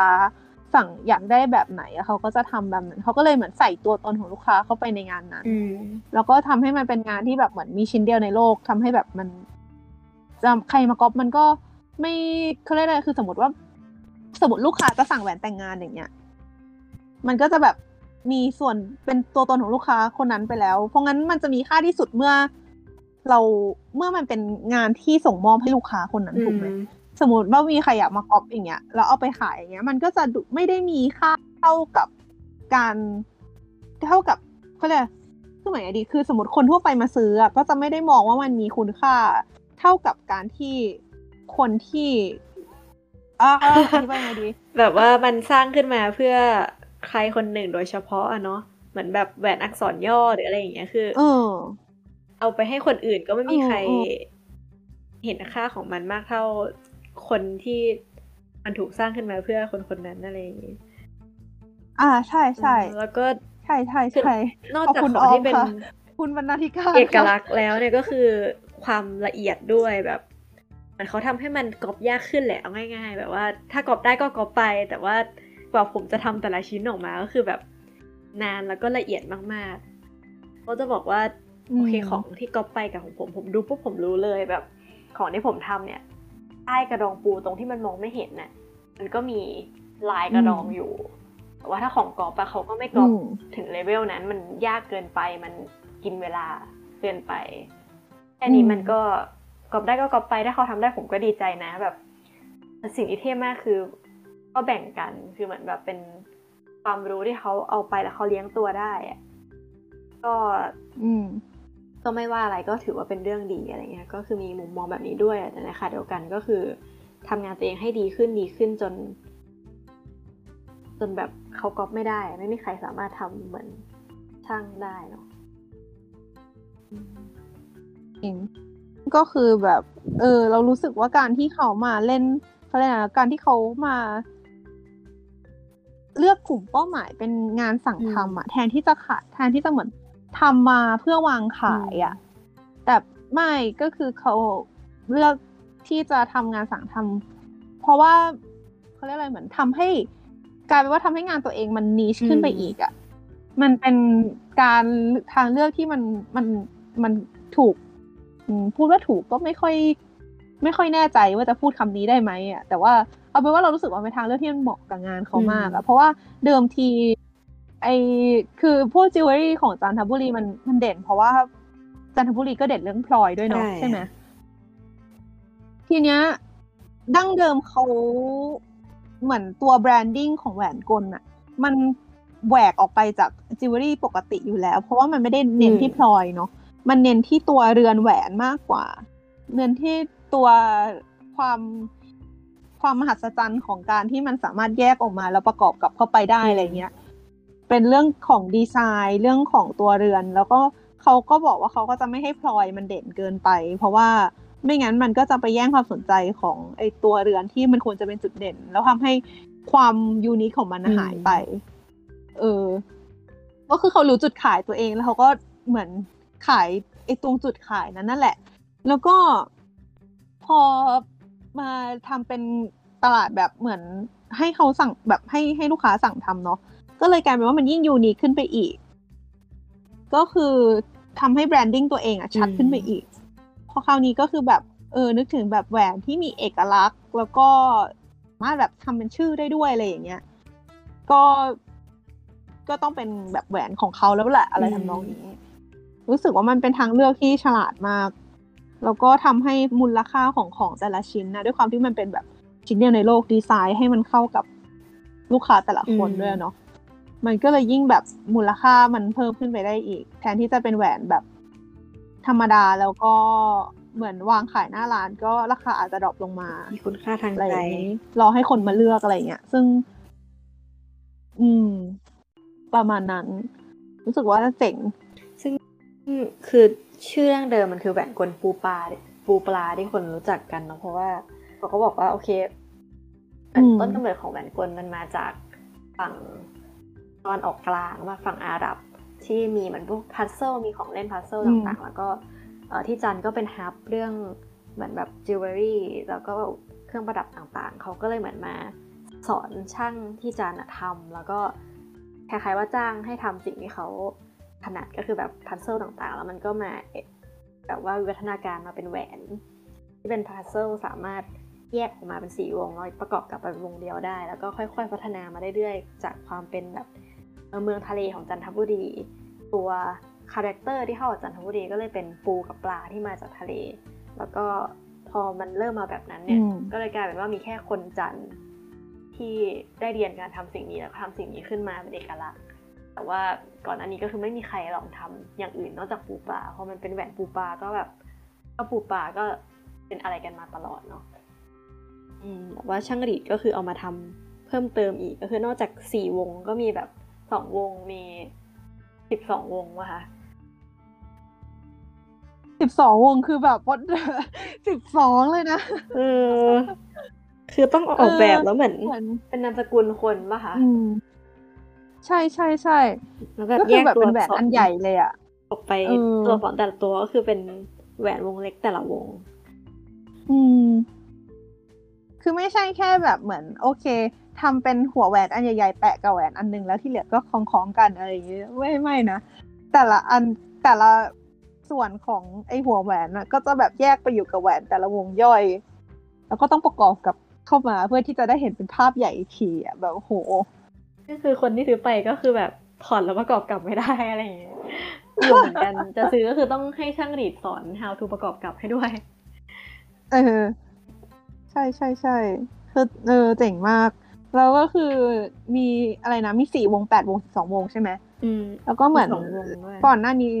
ใจสองวงก็คือเหมือนเขาบอกว่าทำลองทำแบบเหมือนเป็นเวิร์กช็อปง่ายๆกับเพื่อนเขาก็แบบสองชั่วโมงก็ได้แล้วอะไรอย่างเงี้ยเห็นอันนี้อันนี้คือเขาบอกอยู่ว่ากำลังคิดว่าจะเปิดเป็นเวิร์กช็อปให้คนมาลองทำอืมเผื่อใครสนใจนะคะ อันนี้ก็คิดอยู่เหมือนกันว่ากลับไทยรอบหน้า ซึ่งไม่รู้ว่าเมื่อไหร่เนี่ยอาจจะแวะไปอีกรอบอยากไปลองทำ มีอะไรนะอีกอย่างหนึ่งคือเราอะทำงานฝีมืออยู่อืมเหมือนกันใช่ไหมทีนี้ก็เลยลองไปคุยกับเขาดูตอนแรกก็ไม่ค่อยกล้าเปิดตัวเพราะก็แบบอายก็เขินๆเพราะว่าแบบเราก็แบบเป็นโคตรมือใหม่แบบทำไม่ได้ทำเป็นงานหลักด้วยซ้ำแบบทำเป็นแบบงานอดิเรกกึ่งกึ่งๆงานเสริมกึ่งกึ่งๆงานเสริม เออ เพราะว่าก็ขายด้วยระดับหนึ่งแต่ก็เหมือนเพิ่งทำได้ไม่กี่ปี แล้วก็ฝีมือก็แน่นอนว่ายังไม่ได้ดีขนาดนั้นน่ะ เพราะงั้นก็เลยเหมือนเขินๆที่จะบอกเขาไปว่าเออหนูก็ทำงานฝีมือนะคะ แต่ก็คิดว่าไหนๆก็มาแล้วก็เลยลองบอกเขาดู แล้วเขาก็เหมือนไงดีคือเขาไม่ได้ถือตัวเลยอะอืมเขาก็เหมือนแบบก็ถามเราว่าเราทำอะไรยังไง เราก็เลยบอกไปว่า เออ เราก็มีเจอกับ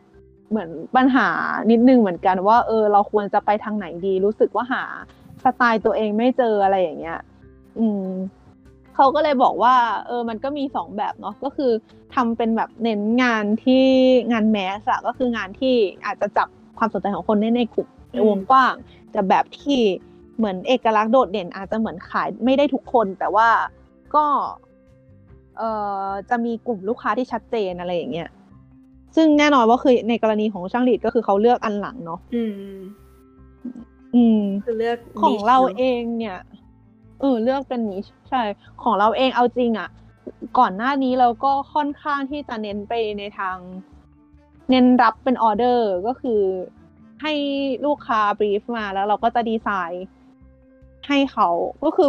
เอาจริง ๆ ก็คือโดยเหมือนกับที่ช่างหลีดทำโดยบังเอิญแต่ในสเกลที่เล็กกว่ามากอะเนาะอืมก็คือประมาณว่าเขาอยากได้แบบไหนเราก็ดีไซน์ให้ทีละอันอะไรอย่างเงี้ยซึ่งแน่นอนมันก็มีปัญหาตรงที่ว่ามันไม่สามารถทำได้ ในปริมาณเยอะๆในทีเดียว แล้วก็กลายเป็นว่าเราคิดไปคิดมาเราก็จะแบบคือเหมือนตัวเองอะกลัวขึ้นมาเองว่าเอาอย่างนี้คือเราก็เราไม่รู้ว่างานของตัวเองเป็นยังไงอะเพราะว่าทุกครั้งคือมันจะต้องมีบีฟจากลูกค้ามาก่อน แล้วเราก็ค่อยทำให้ให้เขาใช่ไหมมันไม่มีสิ่งที่เหมือนเป็นงาน original ของตัวเองจริง ๆอะไรเงี้ยก็เลยแบบเป็นเป็นสิ่งที่หลังๆ มานี้คิดแบบคิดไม่ตกหรอ หรือแบบเป็นเป็นสิ่งที่กังวลในเรื่องนี้ อืมก็เลย เออ ก็เอาไปถามเขาแหละว่าแบบ เออ เราเหมือนหาตัวเองไม่เจออะไรเงี้ย เออทำยังไงเราก็เหมือนแบบไม่เหมือน เคยโดนบอกมาว่าแบบเหมือนเอองานเรามันใส่ยากอะไรอย่างงู้นอย่างนี้ คือทำเป็นแบบแนวเครื่องประดับอะไรเงี้ยแหละว่ารายละเอียด เหมือนเขาบอกว่าไม่รู้จะใส่กับอะไรอะไรเงี้ย เหมือนแบบเป็นงานเครื่องประดับ แต่ว่ามันจะไม่ใช่งานเครื่องประดับที่เอาไปจับคู่กับ everyday look อะไรอย่างงี้ได้ขนาดนั้นละมั้ง อืม แล้วเขาก็บอกว่าเหมือนเริ่มให้เราเริ่มจากเหมือนขายเขาเรียกอะไรนะเหมือนแบบ เริ่มจากกลุ่มเพื่อนๆก่อนเนี่ยแหละ เหมือนเอาไปให้กลุ่มเพื่อนๆ เอาฟีดแบ็กจากกลุ่มเพื่อนอะแล้วคืออือหือสมมติมีเพื่อนสิบคนมันจะต้องมีสักสองคนอะที่ชอบแหละ ก็ก็ก็ก็แค่นั้นก็พอแล้วก็คือเหมือนถ้าเกิดเราจะจับนิชอยู่แล้ว เราก็ไม่จำเป็นต้องสนใจว่าคนส่วน ใหญ่จะไม่ชอบอะไรเงี้ยแล้วก็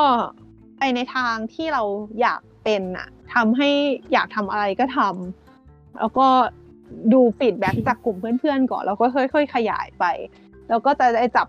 แล้วเหมือนก็จะเราก็จะหาได้อะเราก็จะหาเจอว่าไอ้กลุ่มลูกค้าของเราอะมันคือใครประมาณนี้ เออ ซึ่ง เหมือนเขาก็แบบบอกว่านอกจากงานแหวนแหวนที่เป็นแหวนกลที่เขาทำเป็นงานหลักอะนะเขาก็ยังมีเหมือนคล้าย ๆ งาน แบบเขาใช้คำว่าอะไรนะเป็นเหมือนเป็นงาน งานนอกเหรอ ประมาณว่ามันเป็นงานฉลุอะ ก็คือเป็นแหวนที่ทำฉลุลายอืมอืมประดับพลอย แล้วก็ฉลุเป็นลายสวยๆแต่ว่าจะเป็นทรงที่ค่อนข้าง จะแหวกแนว จะไม่ได้เป็นทรงสมมาตรแบบแหวนทั่ว ๆ ไป อาจจะมีแบบข้างหนึ่งใหญ่ข้างหนึ่งเล็กอะไรอย่างเงี้ยหรือพลอยก็เอาไปวางแบบเฉียงเฉียงๆไม่ได้วางทรงแบบเท่ๆเออ ก็คือเหมือนเป็นได้ทรงแมสแมสใช่ไหมคะใช่ใช่ใช่เหมือนแบบเป็นงานศิลปะไปเลย เป็นแบบไม่เขาเรียกว่าอะไรเป็นแนวอาร์ตอะไม่ได้เน้นว่าแบบ เออเราจะแบบเขาเรียกอะคือเหมือนงานดีไซน์มันจะเป็นประมาณว่า เราต้องดูว่าใส่แล้วมันจะเป็นยังไงนู่นนี่ใช่ไหมแต่ว่าอันถ้าเป็นงานอาร์ตก็คือเออเขาอยากทำแบบเนี้ย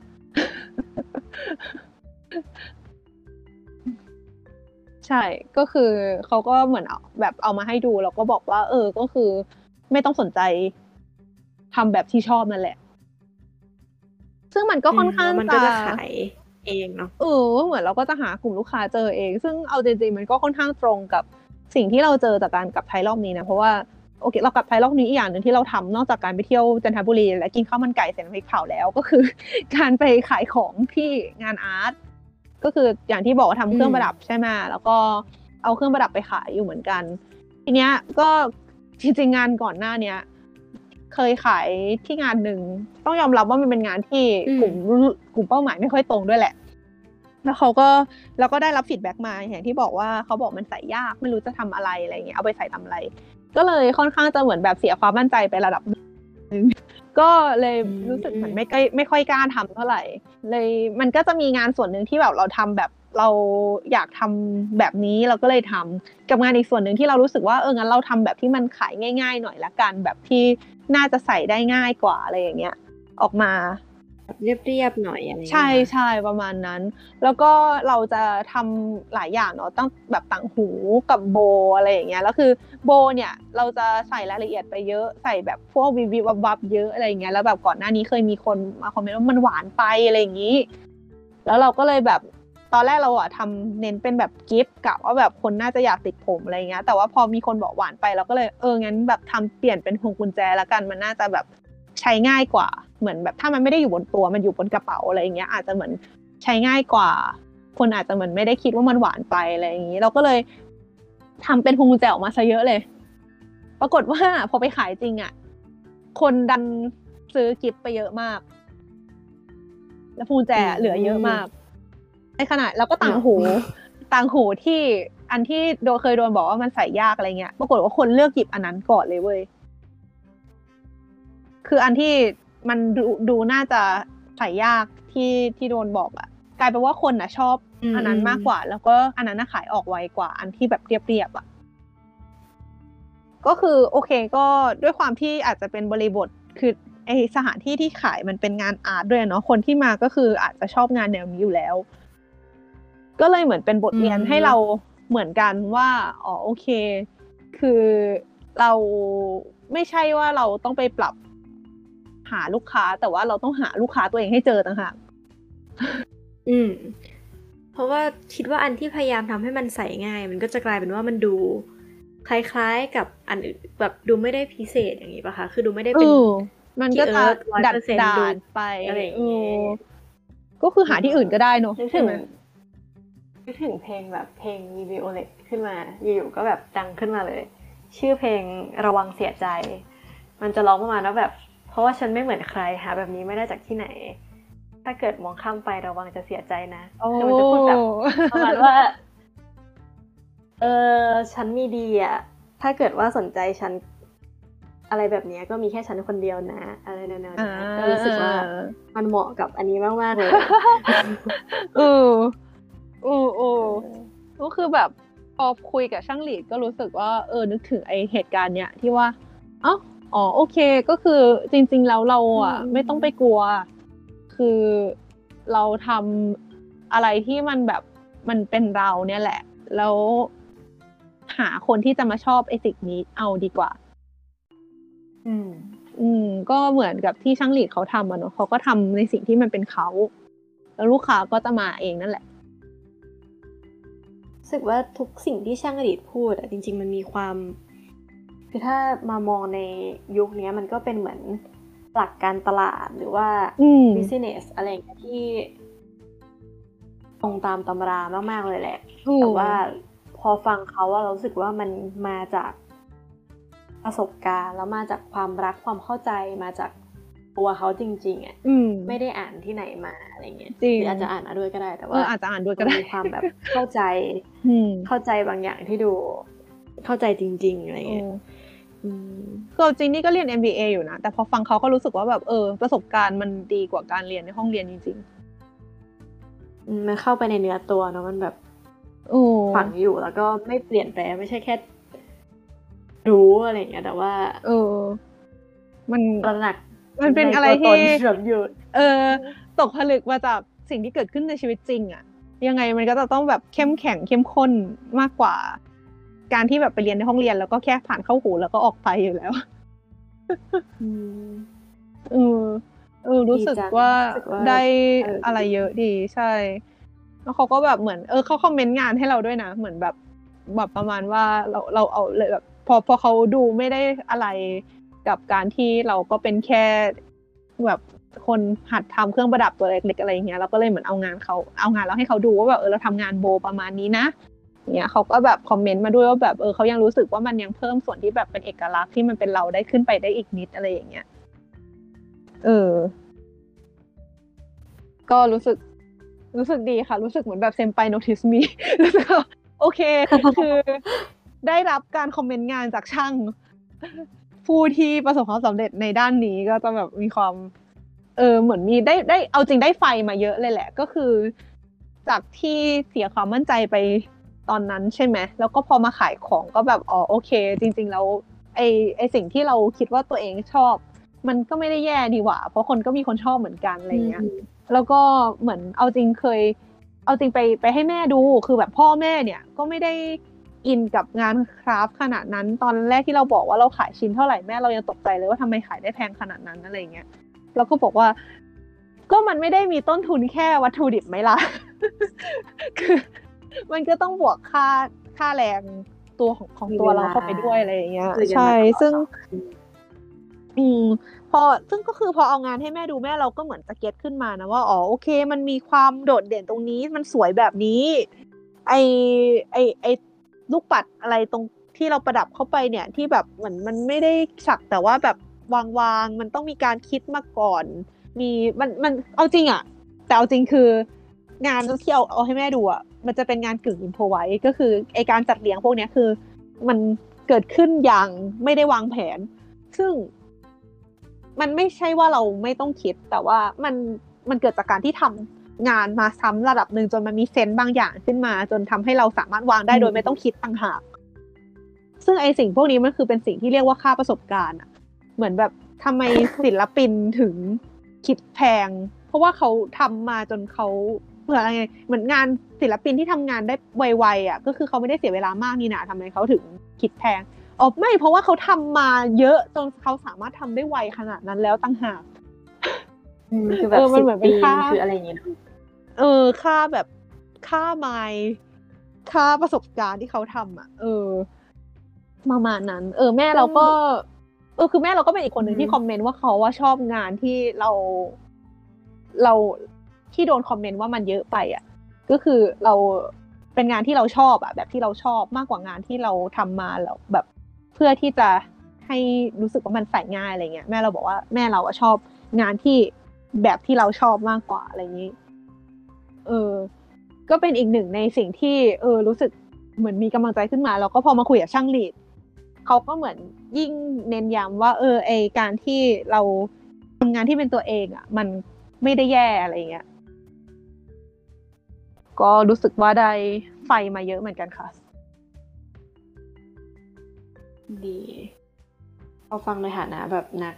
อะคนที่ทำงานศิลปะเหมือนกันก็รู้สึกว่ายิ่งยิ่งรีเลทเนาะอืมสิ่งที่ช่างเด็กทำใช่เอาจริงไม่คิดเลยว่าจะแบบเจอการ relate ขนาดเนี้ยคือนึกว่าแบบก็คือไปไปไปดูแหวนใช่ปะคงตอนแรกคิดว่าจะได้ดูจะได้แบบคุยพวกเรื่องแบบ วัฒนธรรมอะไร เยอะหน่อยก็คือก็ได้คุยอืมแหละก็แบบเหมือนก็ได้รู้ว่า เออเขาผ่านอะไรมาไอตรงนี้มันมันฝึกกันยังไงอะไรเงี้ยงานเชิงแบบเรื่องเกี่ยวกับเชิงเทคนิค แต่ปรากฏว่า ไอ้พวกการตลาดหรือแบบพวกเรื่องการวาง position สินค้าต่างๆ พวกเนี้ยคือมัน relate กับเรามากกว่าที่คิด แล้วก็มัน relate กับงานหัตถกรรมอื่น ๆด้วย คือพอฟังทั้งหมดเนี่ยทำให้นึกขึ้นได้ว่าอะตอนแรกที่เราคุยกันเรื่องการท่องเที่ยวแบบ เชิงประสบการณ์นะมันสำคัญอืมนอกจากจะมีรายได้ให้กับคนที่ทำงานด้านนี้อีกอย่างที่สำคัญคือมันทำให้คนที่มาทดลองทำอะเข้าใจว่าความยากอะมันเป็นยังไงคือแบบทำไมเราควรต้องจ่ายเงินเท่านี้ให้เขาโดยไม่ต่อราคา เพราะว่าถ้าเราได้ลองทำเองเราจะพบว่าแบบแค่ตีแหวนให้เป็นวงกลมหรือว่าอะไรอย่างเงี้ย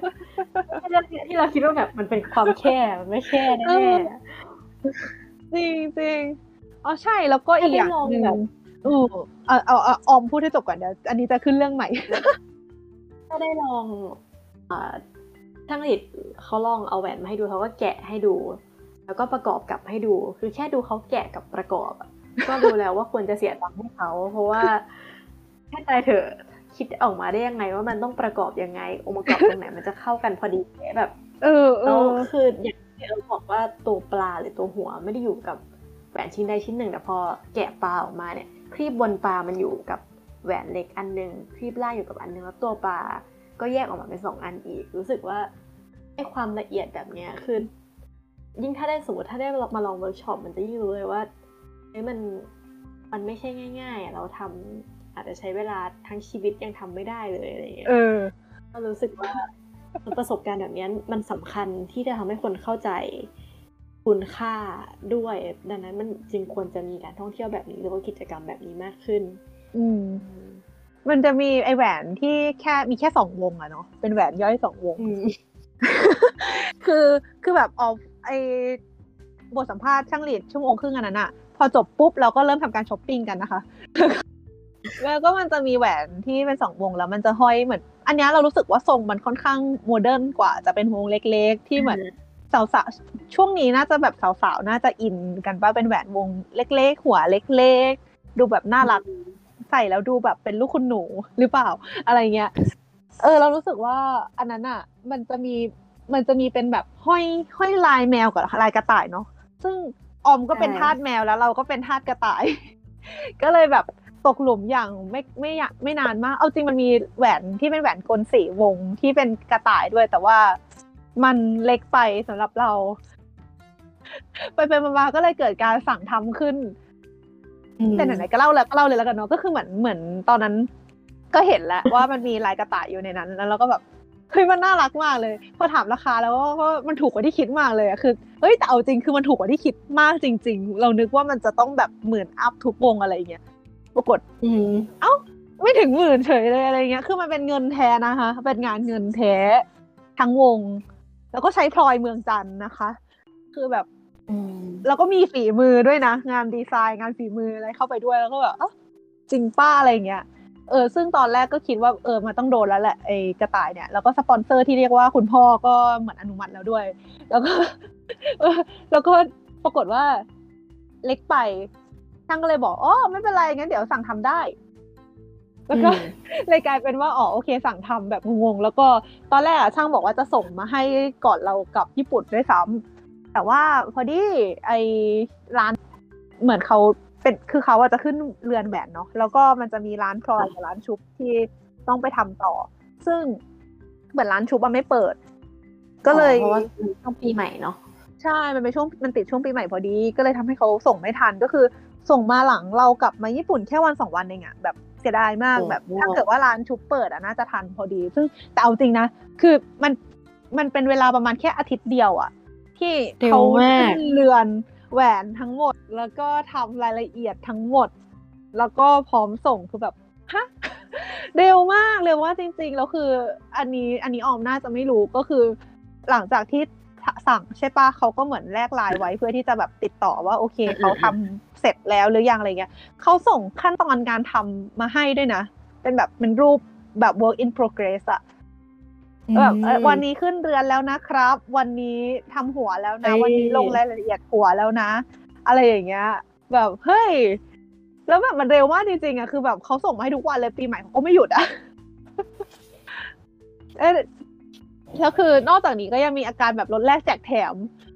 มีการซื้อแหวนหนึ่งวงแถมแหวนอีกวง ซึ่งแบบเดี๋ยวนะ คุณช่างคะ มันแถมกันได้อย่างนี้เลยเหรอ คือราคาก็ไม่ใช่ถูกๆอะคือแบบแหวนคือเป็นหลักพันนะคะ เออ คือมันไม่ใช่ราคาที่ควรจะแถมได้ คือเอาจริงตอนแรกเราจะแบบไม่ไม่ไม่ไม่ไม่ไม่ได้ป้าคือเหมือนตัวเราก็ทำงานประมาณนี้ใช่ไหมเพองั้นก็เลยแบบ ถึงจะไม่ได้ขายได้แพงขนาดเขาแต่ก็รู้ว่า มันไม่ใช่ราคาที่แถมได้ไม่ใช่ของฟรีว่างั้นเออ แต่เหมือนเขาก็เออโอเคเขาอยากเขาอยากให้ก็เลย ก็ขอบคุณค่ะ แล้วก็อีกอย่างหนึ่งก็คือ แหวนที่เขาที่เราสั่งเราเพิ่งมาส่งใช่ไหมแล้วเราฝากพี่อีกคนที่เขาจะมาญี่ปุ่นเร็วๆนี้ให้รับ เพื่อที่จะเขาจะเอามาให้เราที่ญี่ปุ่นอีกทีอะเขาส่งแหวนมา แล้วเขาก็ส่งขนมมาให้อีกหนึ่งกองเว้ยเรียกเป็นกองแล้วใช่ไหมตอน เออ มันเป็นกองจริงๆ คือเป็นถุงใหญ่มีขนมโกประมาณห้าถุง แล้วก็ขนมสังปันนีอีกหนึ่งกล่องแล้วก็แบบ เดียวนะ มันไม่เหมือนที่คุยกันไว้นี่เราก็นึกว่าจะมีแค่แหวน แล้วพี่ที่รับของก็ถามว่าแบบมีขนมมาด้วยแล้วก็บอกเอ้าหนูก็ไม่รู้วันเดอโอเคค่ะ ก็เขาดูเอนจอยถ้ามากเกิดจริงๆคือถ้าเกิดช่างเหรียญได้มาฟังก็ขอบคุณค่ะ ขอบคุณมากเอนะอช่างดูดีใจเออแต่โอที่เคเหมือนมีคนสนใจแล้วก็มีคนแบบ อยากรู้เขาตั้งใจเล่าตั้งใจตอบทุกอย่างกับเรามากจริง ๆ จนรู้สึกแบบจริงเออต้องบอกช่างไปสามรอบว่าเราเป็นแค่พอดแคสต์เล็กๆ ที่แบบไม่ค่อยมีคนฟังไม่ได้ไม่ได้ปล่อยมาปีนึงแล้ว เออเออแล้วก็อ๋อใช่กลับมาเรื่องไอแหวนสองวงใช่ไหมก็คือเรากับออมก็เลยโดนไอแหวนที่มันเป็นสองวงอะไปคนละวง ทีนี้มันเป็นแค่สองวงถูกไหมมันก็ควรจะง่ายๆถูกไหมเราก็แบบเฮ้ยมันก็แค่สองวงอะพองั้นประกอบได้ชัวร์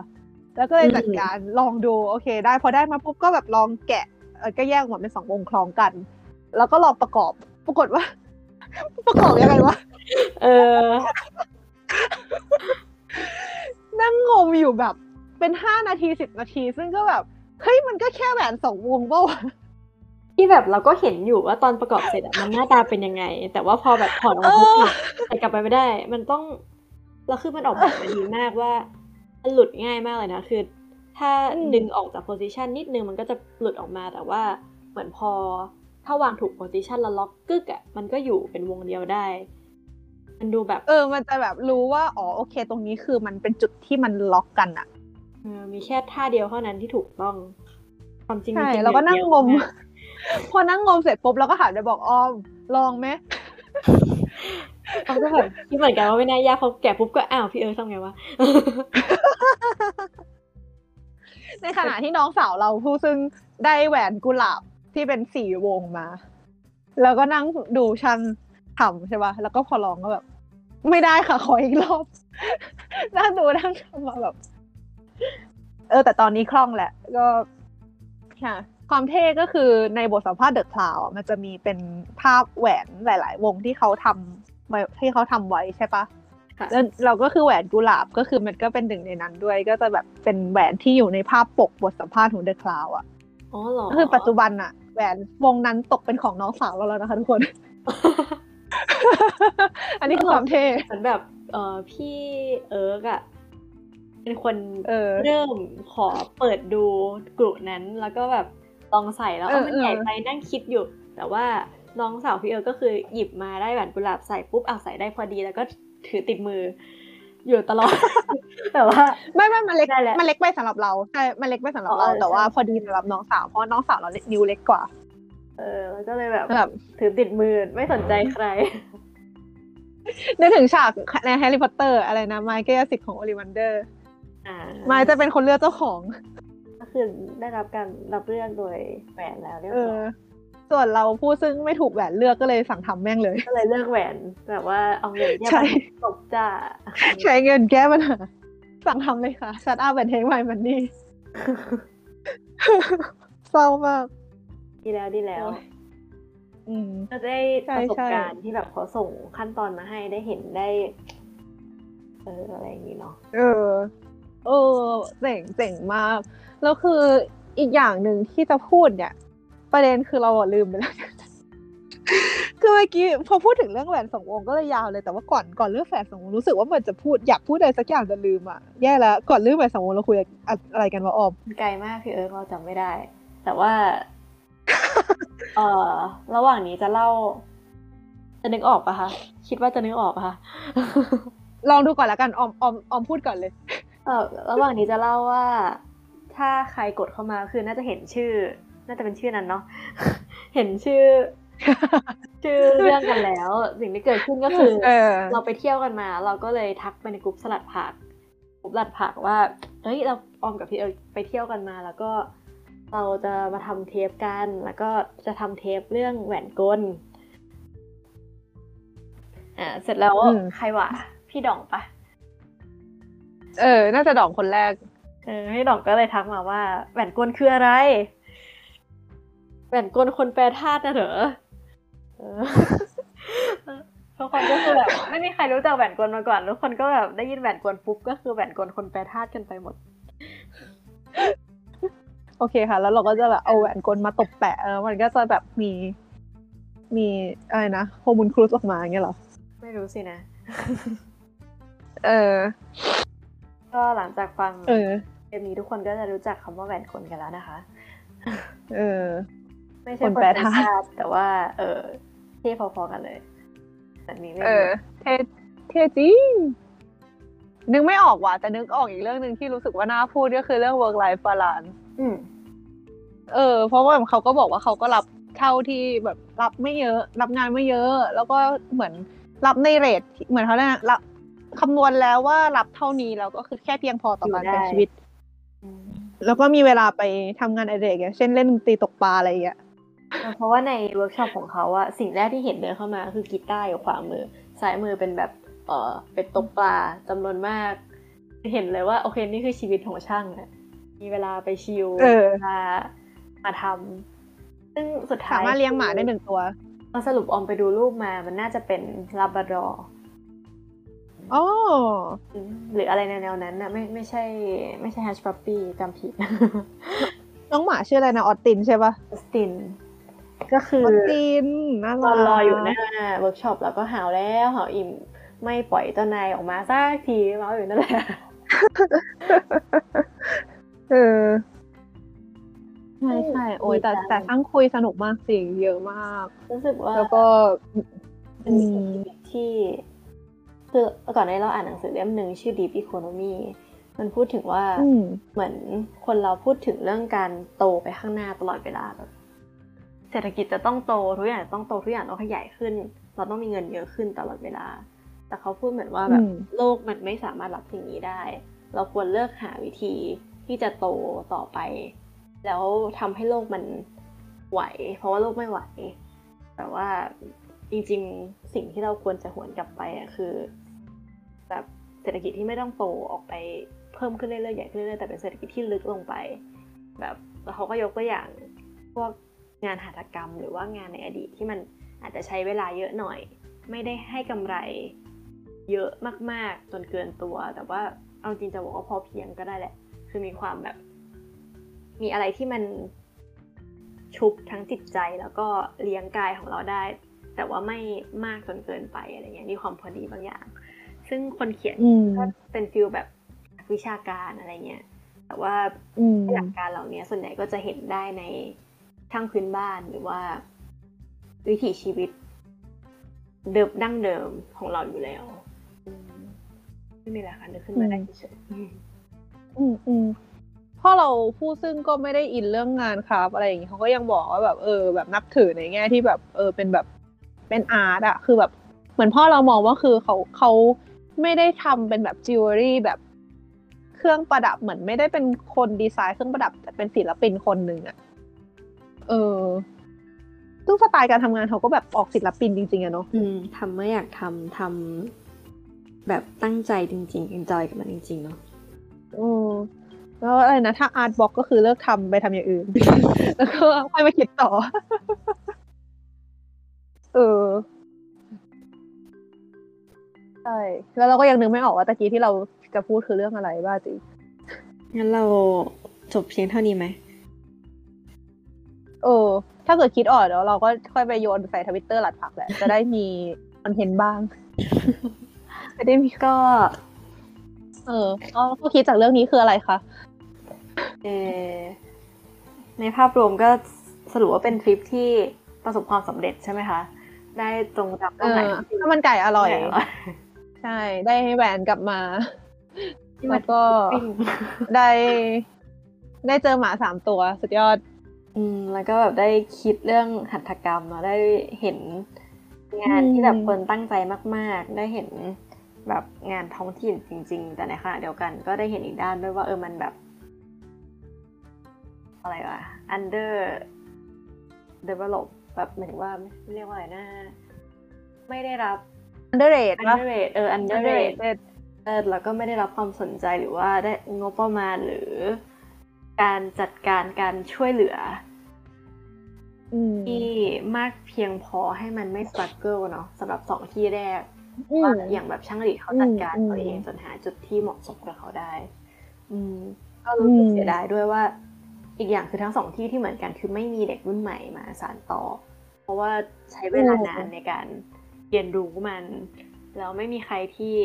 รู้สึกว่าอยากจะเสียเวลาตรงนั้น หรือว่าอาจจะเป็นโลกข้างนอกที่บอกว่าการใช้เวลาสองปี ปีสองปีสามปีในการฝึกทำงานศิลปะที่ไม่ได้ให้เงินแบบกำไรหลายเท่ามันไม่ควรค่าแก่เวลาของเราอะไรเงี้ยสุดท้ายมันก็ อืมเออเลยไม่มีคน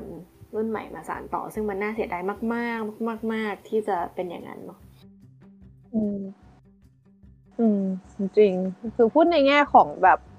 ความเป็นจริงของแบบทุนนิยมอันโหดร้ายอะนะ มันก็เข้าใจได้นะ อย่างที่เราตั้งคำถามกับเขาไปตรงๆ ว่าแบบเออ เราเราทำยังไงกับไอ้ช่วงเวลาแกลบช่วงแรกที่มัน มันไม่มีรายได้อะอืมก็คือเอาจริงไอ้ระบบเวิร์กช็อปที่ว่าตัวอาจารย์จะเป็นคนดูแล พวกเรื่องความเป็นอยู่ของลูกศิษย์มันก็มันก็ช่วยระดับหนึ่งอะเนาะแต่ว่าก็ จริง ๆ แล้วมันก็คือปัญหาเรื่องที่ว่ามันไม่มีคนที่ใจรักพอที่จะมาทำอืมอย่างจริงจังด้วยแหละเออถ้าอาจารย์เลี้ยงดูอะมันก็คงเป็นแบบมินิมัมก็คือกินอาหารทำกันในบ้านหรืออะไรอืมแต่ว่าถ้าเอเกิดอว่าดูแล้วก็ไม่ได้มีเงินเหลือเก็บเออเราเพื่อนกินซูชิเออก็รู้สึกแบบว่าเฮ้ยเออเออใช่ใช่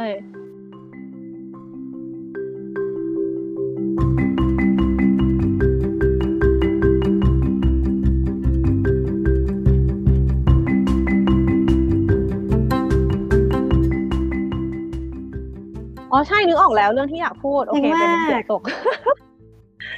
คือเราเคยไปเวิร์กช็อปทำแหวนมาที่ญี่ปุ่นอ่าแต่ว่าถึงจะบอกขึ้นขึ้นชื่อว่าทำแหวนอะแต่จริง ๆ มันมันแทบไม่ได้ทำอะไรเลย อันนี้คือเล่าให้ช่างหลีดฟังเหมือนกันว่าที่เคยเจอมามันเป็นสไตล์ไหน ซึ่งดูแล้วช่างหลีดน่าจะไม่อยากทำแบบนี้แน่ๆนะ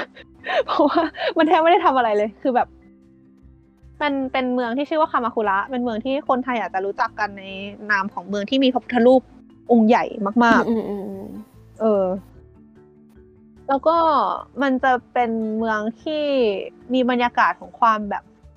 น่าเดินในแง่ที่แบบมีร้านค้าเยอะคาเฟ่เยอะ แล้วก็มีพวกเวิร์กช็อปงานฝีมือ ซึ่งเราตอนนั้นจริง ๆ มันเริ่มมาจากการที่ เรามี point ในเว็บไซต์สำหรับจองพวกโรงแรมอะไรพวกเนี้ย เหลือแล้วมันจะหมดอายุ เราก็เลยลองนึกลองดูว่าแบบคือช่วงนั้นน่ะเป็นช่วงที่แบบไปเที่ยวค้างคืนไม่ได้เพราะยุ่ง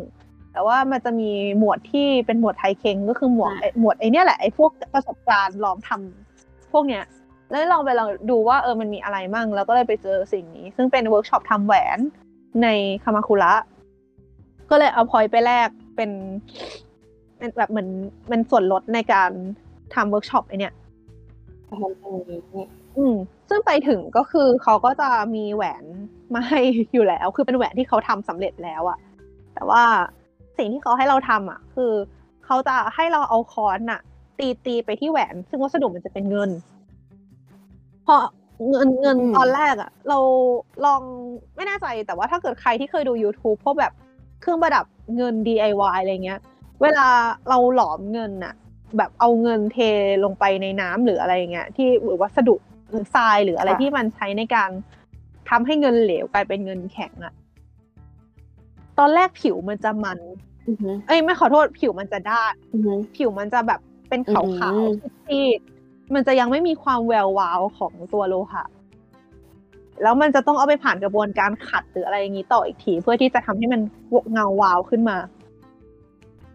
อันเนี้ยอืมไอแหวนที่เราได้รับตอนแรกอืมก็คือเป็นแหวนที่แบบผิวด้านๆเนี่ยแหละ แต่คือเขาจะให้เอาเราอะเอาค้อนทุบทุบทุบทุบเพื่อที่จะสร้างตัวเป็นมันจะเป็นลายเหมือนเป็นเวลาเราทุบไปทีหนึ่งอะผิวมันก็จะเหมือนแบนลงไปทีหนึ่งใช่ไหมแล้วก็ไอตรงส่วนที่เราทุบไปอะมันจะเกิดความเงาขึ้นมา เพราะงั้นตัวโปรดักต์อืมสุดท้ายอะมันก็จะเป็นแหวนที่มีลายเป็นเหลี่ยมๆเหลี่ยมๆทั่วแหวนเลย แล้วก็มีความเงาตามรอยทุบของเราเนอะใช่ ก็คือเป็นงานที่ไม่จำเป็นต้องใช้ฝีมือก็ได้เพราะทุบก็สุ่มๆอะเก็ตปะแค่เราต้องเหมือนคอยดูว่าเราไม่ทุบฝั่งไหนมากไป คือสมมติถ้าเราทุบฝั่งเดียวแหวนมันก็จะย้วยไปฝั่งเดียวเงี้ยเราก็ต้องคอยหมุน คอยหมุนแล้วก็คอยทุบให้ครบทุกด้านอะไรทำนองนี้ แล้วก็พอยิ่งทุบอะเหมือนเขาจะมีเหมือนเป็นแท่งแท่งโลหะยาวๆที่ไอตัวเส้นผ่านศูนย์กลางมันจะค่อยๆใหญ่ขึ้นเรื่อยๆ แล้วเราก็เอาแหวนใส่ลงไปใช่ปะมันก็จะไปหยุดตรงที่เส้นผ่านศูนย์กลางเท่ากับไอ้เส้นผ่านศูนย์กลางข้างในแหวนอะทีนี้พอเราทุบอะ มันก็จะค่อยๆเลื่อนลงไปเรื่อยๆไอ้แหวนมันจะใหญ่ขึ้นเรื่อยๆ พอจะนึกภาพออกไหมนะ เป็นแบบเป็นโคนปะใช่ เป็นโคนตรงแล้วพอ cone เอาแหวนใส่ลงไปมันก็จะไปหยุดตรงกลางใช่ไหมเพราะแหวนมันใหญ่แค่นั้น แต่พอเราทุบอะอะ พอยิ่งเราทุบเหมือนแหวนแหวนนะมันจะโดนไอ้ตัว cone ข้างล่างอะ ดันให้แหวนมันขยายใหญ่ขึ้นอะอะมันต้องขยายออกค่ะใช่ใช่เพราะงั้นตอนแรกเขาจะเหมือนวัดไซส์นิ้วเราก่อน แล้วก็ให้เราเลือกว่าเหมือนแบบ เราอยากใส่แหวนวงเนี้ยที่นิ้วไหนเขาก็จะวัดไซส์นิ้วเราอืมใช่ป่ะแล้วเขาจะเลือกแหวนที่ไซส์เล็กกว่านิ้วเราหน่อยนึงแล้วก็เขาก็จะ mark ว่าอืมตรงถ้าไซส์นิ้วเรา ใช่ใช่เขาจะ mark ว่าถ้าเป็นไซส์นิ้วเราอะ เราต้องทุบไปจนถึงเส้นนี้ แล้วมันจะพอดีอืมประมาณนั้นก็ก็ทุบทุบทุบทุบครึ่งชั่วโมงเสร็จแบบไม่มีอะไรเลยแค่นั้นเลย เราแบบ ตอนแรกนึกว่าจะได้แบบทำทำแต่ทำตั้งแต่แบบยังเป็นหุ่นโลหะเส้นๆอะไรเงี้ยเปล่าจริงๆก็คือแบบไม่ไม่มีอะไรเลย แต่ก็คือเหมือนเป็นเวิร์กช็อปง่ายๆ แบบที่แบบคนที่มาเที่ยวทำได้แบบ แบบไม่ต้องคิดอะไรมากประมาณนั้นละมั้งในเวลา ใช่ใช่ ซึ่งก็เป็นหนึ่งในไอเดียที่เราว่าก็ดีอะแต่ว่าสำหรับเรารู้สึกว่ามันค่อนข้าง underwhelm อะคือแบบไม่พอเท่าไหร่ รู้สึกเหมือนมันไม่ค่อยได้ทำอะไรอะอาจจะมีตัวเลือกว่าแบบเป็นเลเวลนี้หรือว่า ถ้ามีแบบขยะซับซ้อนกว่านี้เนาะก็น่าจะมีตัวเลือกให้ได้ก็อาจจะเออเราอาจจะหาตัวที่มันแบบเหมือนจริงจังกว่านี้ไม่เจอด้วยหรือเปล่า แต่อ๋อใช่แต่อีกอย่างหนึ่งปัญหาอีกอย่างที่เจอคือเวิร์กช็อปทำแหวนส่วนใหญ่ในญี่ปุ่นชอบทำเป็นแหวนคู่เว้ยำอ่าคือทำไมกันนะเป้าหมายชัดเจนมากว่าให้เป็นคู่รักที่ไปทำแหวนแบบอาจจะเป็นแหวนสำหรับใส่คู่กันด้วยกันอะไรเงี้ยอันนั้นอาจจะเป็นแหวนที่จริงจังขึ้นมาให้ดีไซน์ให้ทำตัวเรือนเอง เลือกตัวหัวแหวนอะไรเงี้ยเออ ตัวสนใจเครื่องประดับมาตั้งนานแล้วแล้วเราก็อยากลองทำแหวน เพราะว่าเป็นแหวนเป็นอะไรที่เหมือนไม่ได้ทำเองเหมือนเหมือนเวลาทำทำของขายแล้วทำเป็นต่างหูก็เป็นงานประกอบอะไรอย่างงี้ใช่ป่ะแต่แหวนอะการที่จะทำตัวเรือนแหวนขึ้นมามันไม่ไม่ได้อยู่ในสเกลที่เรามีอุปกรณ์ เพราะงั้นเราเลยสนใจเวิร์กช็อปอืมทำแหวนมานานแล้ว แต่ว่ามันไม่มีเว้ยเพราะว่าทุกอันคือรับเฉพาะสองคนขึ้นไปอะ get ปะอืมสงสารก็เลยจะแบบ หงุดหงิดนิดนึง ซึ่งอันเนี้ยที่มาเจออันเนี้ยคืออ๋อโอเคทำคนเดียวได้ แต่ว่าลองอันเนี้ยเอาไปเล่าให้ช่างหลีดฟังแหละแล้วเขาก็เหมือนบอกว่าไอ้เวิร์กช็อปของเขาอะคือทำตั้งแต่แบบ from scratch อะก็คือเป็นโลหะเส้นๆมาเลย แล้วก็ขึ้นเรือนตัวแหวน แล้วก็ทำหัวแหวนง่าย ๆ ก็คือเป็นไอเนี้ยแหละไอแหวนซ้อนกันสองวงที่เรากับออมมีเนี่ยแหละเขาก็บอกว่าแบบเออสองชั่วโมงก็เสร็จซึ่งนะอะไรช่างอย่ดีดก็ดีลไว้แล้ว เออดีลไว้แล้วเพราะแบบว่า เออกลับมารอบหน้าต้องมานะ เออเขาบอกว่าอะไรม่นะเดี๋ยวให้จะเราทำเวิร์กช็อปให้ให้เราดีไซน์ ให้เราคิดดีไซน์ไว้เลยว่าอยากทำแบบไหนแล้วได้ก็ให้ออกแบบมาเลยจะหนูจะออกแบบยังไงก่อนนะคะคือถ้าไม่รู้ fundamental ไม่รู้หลักการมันบางทีก็ไม่รู้จะออกแบบอะไรเหมือนกันเนาะใช่ไหมแต่ว่าเขาอะกลับบอกว่า ไม่ต้องคิดถึงหลักการอะอืม ให้ออกไปก่อนเลยใช่ไหมออกแบบไปก่อนเลย ซึ่งเราก็คิดว่าก็เข้าใจนะว่าอ๋อมันเป็นเพราะว่าเรากลายเป็นว่า พอเราซึ่งแบบไม่รู้เรื่องอะไรเกี่ยวกับการทำแหวนนี้เลย พอไปทำแล้วอะมันจะกลายเป็นว่าอ๋อโอเค แบบเหมือน มันอาจจะเกิดไอเดียที่ ที่แหวกออกไปอะอืมว่านะแล้วจริง ๆ คือเราช่างดีดรู้ how to อะเราเอาแบบอะไรไปเขาอาจจะสามารถ บอกได้ว่าทำสิ่งนี้ขึ้นมาได้ยังไงด้วยป่ะคะโอ้โอ้แต่ว่าเราอะติดกับความแบบความเรียกว่าอะไรอะเอ่อหลักสูตรการเรียนที่เราเรียนมาว่ามันต้องแบบบอกว่าหลักการมันต้องเป็นไงมันต้องเริ่มด้วยหลักการก่อนหรือว่า เออเออเราไม่มีสิทธิ์ที่จะคิดเอง หรือเออออกแบบเองตั้งแต่ต้นแบบต้องถามคนที่รู้อยู่แล้ว พอเจอแบบนี้ก็รู้สึกว่า เออ ก็จริงเนาะอยู่เหมือนกันอืมเออ ซึ่งในทางกลับกันแบบช่างจิวเวลรี่ที่เขาแบบเขาทำแหวนอยู่แล้วอะเราคิดว่าเขาก็จะแบบติดกรอบในสิ่งที่เขาทำมาตลอดอะเนาะเออว่ามันจะต้องเป็นแบบนี้อืมแบบนี้แบบนี้ ซึ่งโอเค ช่างหลีดอาจจะเหมือนเป็นอยู่นอกเคสนี้ เพราะว่าเขาก็แบบทำดีไซน์ใหม่ ๆ ตลอดเวลาเนาะแต่แบบในแต่ในขณะเดียวกันเราผู้ซึ่งไม่เคยทำแบบนี้มาเลยเนี่ย อาจจะทำให้เกิดความคิดใหม่ ๆ ที่คนที่เขาทำอยู่แล้ว เขาคิดไม่ถึงก็เป็นได้เหมือนกัน เนาะอืมรอดูเลย เออประเด็นคือจะได้กลับไทยรอบหน้ารอบหน้าเมื่อไหร่จะกันกลับมาเมื่อไหร่นะเออเออแต่อยากทำจริงๆนะอยากลองทำมากจริง ๆ เอาจริงนี่ช่วงมีเหตุผลช่วงในารนี้กลัก็แบบประเทศไทยแล้วเออช่วงนี้ก็แบบคิดขึ้นมาเรื่อยๆนะว่าแบบเออถ้าเราจะทำเราจะทำยังไงดีนะ อะไรเงี้ยเออ ยังไม่มีไอเดียเป็นขนาดนั้น แต่มันก็สนุกที่จะได้คิดอะอืม โอเค เท่านี้แล้วค่ะ จะจบเป็นการก็เดินไม่ได้ทาจงบที่สักคุ้ทีมค่ามากเลยนะคะ เออ คุ้มสนุกจริสนางนไปคุยนานมากคุยจนแบบพ่อนั่งรอน้องนั่งรอ แล้วก็กลับมาฟังใหม่แล้วก็กลับไปนั่งรอใหม่แล้วก็กลับมาฟังใหม่แล้วก็กลับมาช้อปปิ้งอะไรเงี้ยอืมก็ขอบคุณทุกคนที่ร่วมเดินทางกับเราด้วยนะคะเออแล้วก็ถ้าเกิดว่าใครอยากอ่าไปดูงานช่างหลีดเนาะสามารถติดตามได้ที่ Facebook